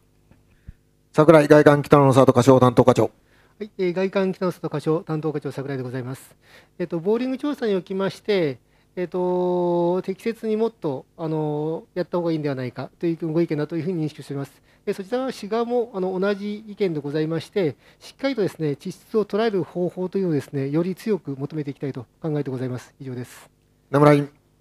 はい、あの市としてもぜひですね。そのマンションとかの公表されている情報は市としても集められるわけですよね。あの事業者の情報だって本来はオープン公開されているはずだから、市としてもちゃんとこれあの多分持てるものだと思うし、調査していただきたいと思いますがいかがでしょう。櫻井外環北の里課長担当課長。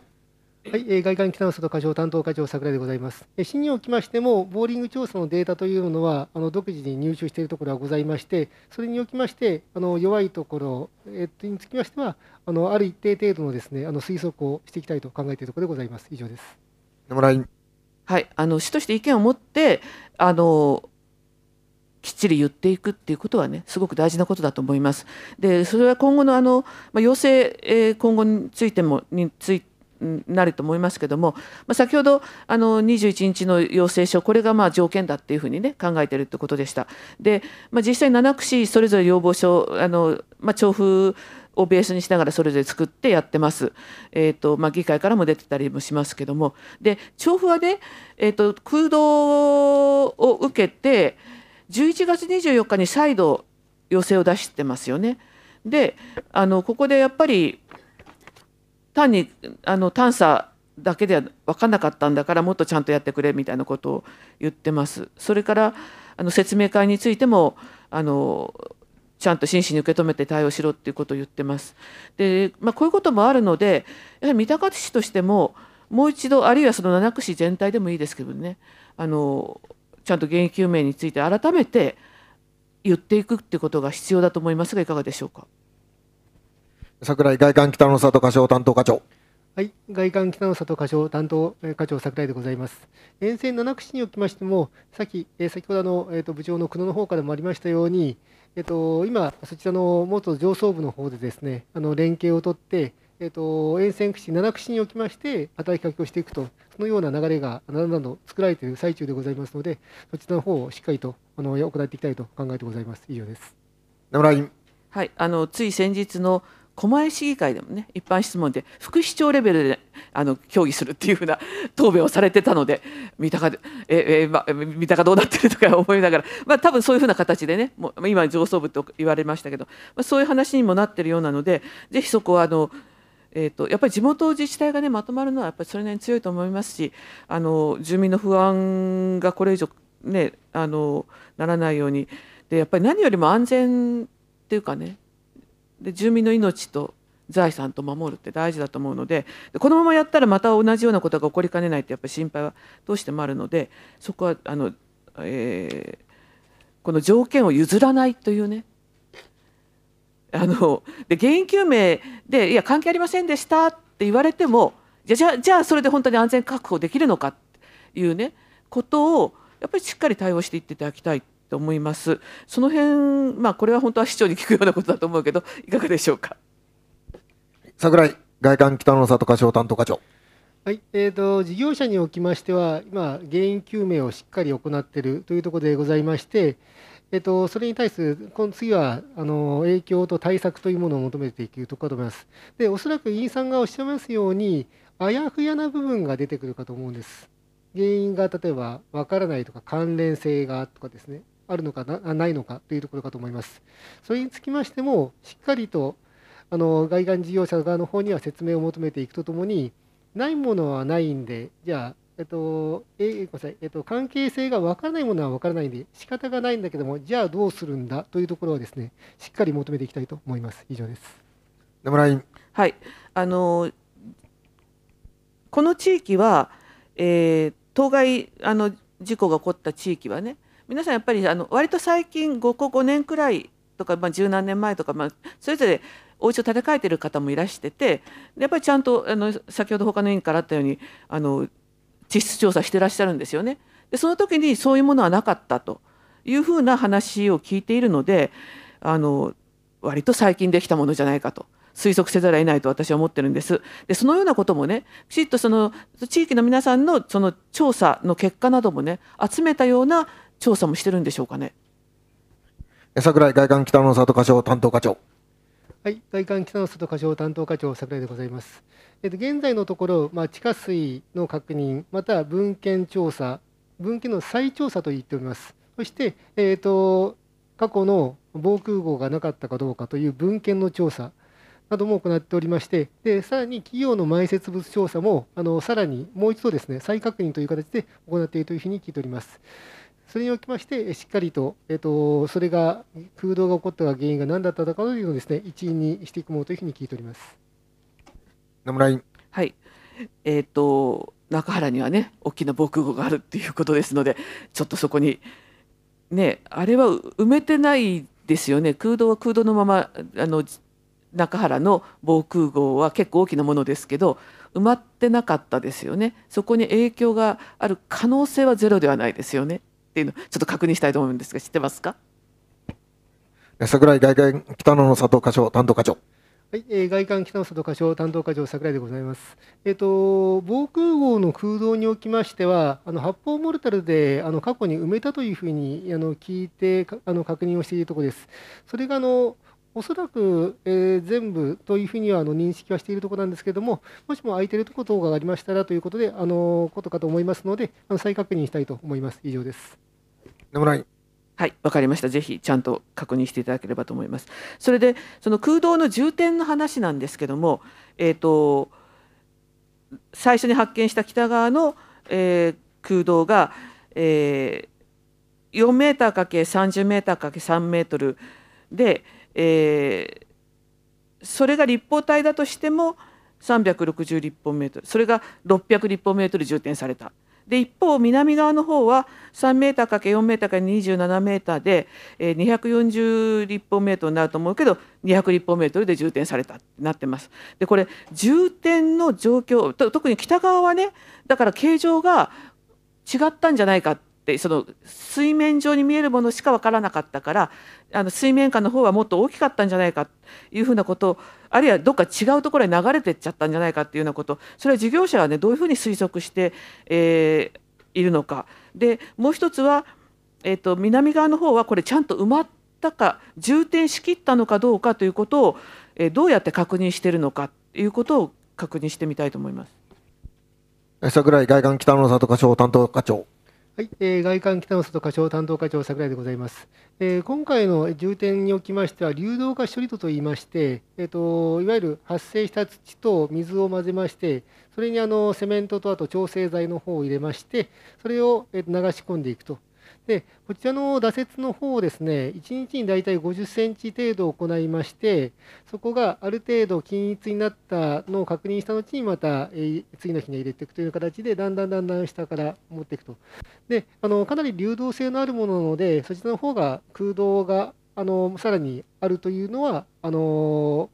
えっと、下の方から行きますので、そこはないだろうというふうに聞いているところでございます。まあ、心配なのは、逆にこの上がっていった上の方、天板の方までちゃんと埋まったかどうかというところの確認が一番大逆に大事だというふうに聞いておりまして、それにおきましては、あの掘り抜きをですね、さんてんほど設けまして、そこからあの全部埋まったら、そこから出て、出てきますので、それをもって確認しているというふうに聞いてございます。以上です。野村議員。はい、あのー周辺および、ね、上に住んでらっしゃる方々 の, あの不安っていうのはあるので、いや本当に中身もっとちゃんと調査してほしいとも思いますが、いや空いたままっていうのもやっぱりね、いくらあの上に粘土層があるとか言われたって嫌だよねって、しかも大きいですしね、さんじゅうメートルって電車いち両分ですからね、ちょっともうすごいあのだからそれはもう早急にね埋めなくちゃいけないとは思いますが、やっぱりそれが本当にどういうものだったのか、なぜできてるのかっていうのをやっぱりしっかり確認していく、まあ、ボーリング調査もう一回してますけども、そこはすごく重要だなと思います。えー、っとまああのそうですね、時間があるからあれなので、あの今後、まあ、先ほどの地中核部分の話もありましたけども、やっぱりそのシールドマシンを掘ることによって、その地質によってものすごく影響が出るっていうね、住宅の下で、まああの地質のあのなんかトンネル、まあ、専門家の方は本来であればシールドマシンが行くのもそんなに気が付かないくらいね、あの問題がトラブルがなければ行くものだっていうふうな言い方をしてますけど、やはり世田谷の方でもそれなりに、あるいは狛江の辺りでも振動とかって感じてるところがあったりして、で今回若葉町だったかな、その反対側入間川の西側で今回陥没とか起きましたけど、東側のトンネルの真上じゃないところでもひび割れとか液状化じゃないかっていう報道がされてました。かなり幅広い範囲で影響が起こる可能性があるっていう状態ですが、それに対してその家屋調査外だけど、そういう家屋調査をされた地域外だけどひび割れがあるんだっていう話もね、私は直接伺ってるんだけど、その辺のなんていうんですかね、えーまあ、因果関係とか事業者がどこをそれね調査してるのかっていうことと、あと三鷹市域の中でそういうふうな形で、今先ほど言ったようにあの中原だと、えっと、谷合ですけども、その外線から下の方までね影響があるかもしれないとしたら、ある程度の注意喚起をしといて、えー、と事前家屋調査してなくてもね、そういうようなことが必要じゃないかと思うんですが、三鷹としてどう対処対応できるのかということを確認したいと思います。櫻井外環北の里課長担当課長。はい、えー、外環北の里課長担当課長櫻井でございます。えっと家屋調査等につきまして、あの事業者の方はあのそこの影響範囲内外にかかわらず、あの申し出いただければそちらの方ですね、あの。についてあの対応も含めてご説明しますというふうにしておりますので、あのそこの範囲外の方であっても申していただければと思っております。でまた市におきましても、あの今、えーと、三鷹市におきましてにせんけんの、あの対象ございまして、およそせんごひゃくけん の, あの調査はあの終わったというふうにあの聞いているところでございます。残りごひゃくけんのところにつきまして、ネクスコ東日本の方が再度ですね、あの尋ねながらあの価格調査について周知していると聞いておりますので、それを、えー、とできるだけ ひゃくパーセント に近づけるようにですね、あの進めていきたいとあの考えております。以上です。野村委員。あのだから価格調査何のためにやるのかね、あのこのあの質問の時にも、えー、写真撮りに来たって言われていいよって言ったっていうふうなねお話を、えー、と市長がされてたので、あのそういうことじゃないっていうね、何のためにやってこれが何に必要なのか、そのその方の権利を守るため、その後に保障を確実にするために家屋調査ってやるんだっていうことをね、まあ、確かに自宅の中ねじろじろ見られるの嫌だし、写真撮られるのって何写真撮るんだってなりますけど、そのひびがあったりなんだりそういうところを撮りたいんだっていうこととか、そういう家屋調査についての内容についての周知、あの訪問に行ってあのいきなり来られて困るとかっていろいろ話は聞いてます、過去もね。だからあのでもこんな事態があったんだったらやっぱりちゃんとそれ権利守るためにしとかなくちゃいけないと思うので、ちょっとその辺の周知の在り方、三鷹市としても、えー、周知の支援をするっていうのかな、必要だと思うんですがいかがでしょうか。櫻井外環北の佐藤課長担当課長。はい、外環北の佐藤課長担当課長櫻井でございます。えっと外環のえっと家屋調査のまあえっと方法につきましては、まあ事業者がまた一件一件回っているところではございますけれども、市におきましても今回のまあ実証というのがありまして、さらにそれがあのどこまでの影響範囲までいったのかというところもですね、事業者の方に確認をしながら、その必要によってはその範囲外であってもちゃんと周知するように、またあの調査が求めがあったときにはちゃんと対応するようにですね、あの求めていきたいと考えてございます。以上です。はい、あのー、いろいろ報道もされていて皆さん知ってることかもしれないけど、自分の家の下に掘られるっていうことをどこまで認識してるのかっていうところが今回の大震度の問題だと思ってます。えーと、どの程度かかるのかっていうのもちゃんと教えてもらえてないとかね。でだから今回その振動でガタガタしてうるさかったところが、そのアパートというかその集合住宅で、ね、その上がうるさいんじゃないか、隣が何かやってんじゃないかと思った。でも実際はあのそのあ集合住宅全体が振動、まあ、お部屋によってね多少違いがあったようですけどもしてたっていうことが分かるみたいなことだったので、やはりそのことも含めてですね、きちっとそのお知らせする。まああのオープンハウスとかその説明会では前はよくあの住宅地図を貼ってここ通りますよって皆さん確認してくださいってやってたけども、でもそこに行かないと分かんないんですよね、自分家がどうかかってるかも。だからその辺も含めて街灯のうちにはきちっとね、そのトンネルの計画線はここですって、シールドマシン本当にここ通りますってことをちゃんと伝えていく必要があると思うので、市として責任持ってやってほしいと思いますがどうでしょう。櫻井外環北の里課長担当課長。はい、外環北の里課長担当課長櫻井でございます。今の事業者におきましてあの、まあ、沿線区市から求めに応じてあのシールマシンが来るいっかげつまえには一軒一軒あのお尋ねをしてビラをまいているというところでございます。ただその範囲があのそれを確実にしっかり行うということと、その範囲につきましてもあの現段階で定めている範囲でいいのかどうかということも含めまして、もっと広範囲でやるべきではないかと考えておりますけれども、そういうところも含めて求めていきたいと考えてございます。以上です。野村委員。はい、まああのちょうど時間なんかもあれあれしますけども、えっと本当にねあの一人一人の暮らしが脅かされてしまったっていうことがね、まあ、市としてもそうやってあの今一生懸命えっと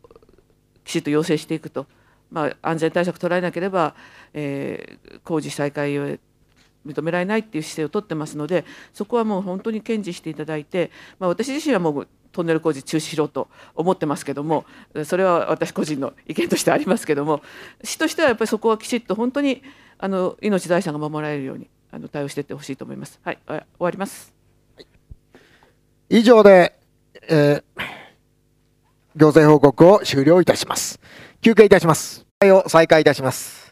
議会閉会中継続審査申し出について本件を議題といたします。東京外郭環状道路建設問題について調査検討し対策を講ずること、本件については引き続き調査を行っていくということで、議会閉会中の継続審査を申し出ることにいたしたいと思いますが、これにご異議ありませんか。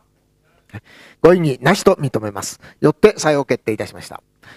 次回委員会の日程について本件を議題といたします。次回委員会の日程については次回定例会会期中とし、その間必要があれば制服、委員長にご一任いただくことにしたいと思いますが、これにご異議ありませんか。ご異議なしと認めます。よって採用決定いたしました。その他何かございますか。はい。それでは特に内容ですので、本日はこれをもって散会いたします。お疲れ様でした。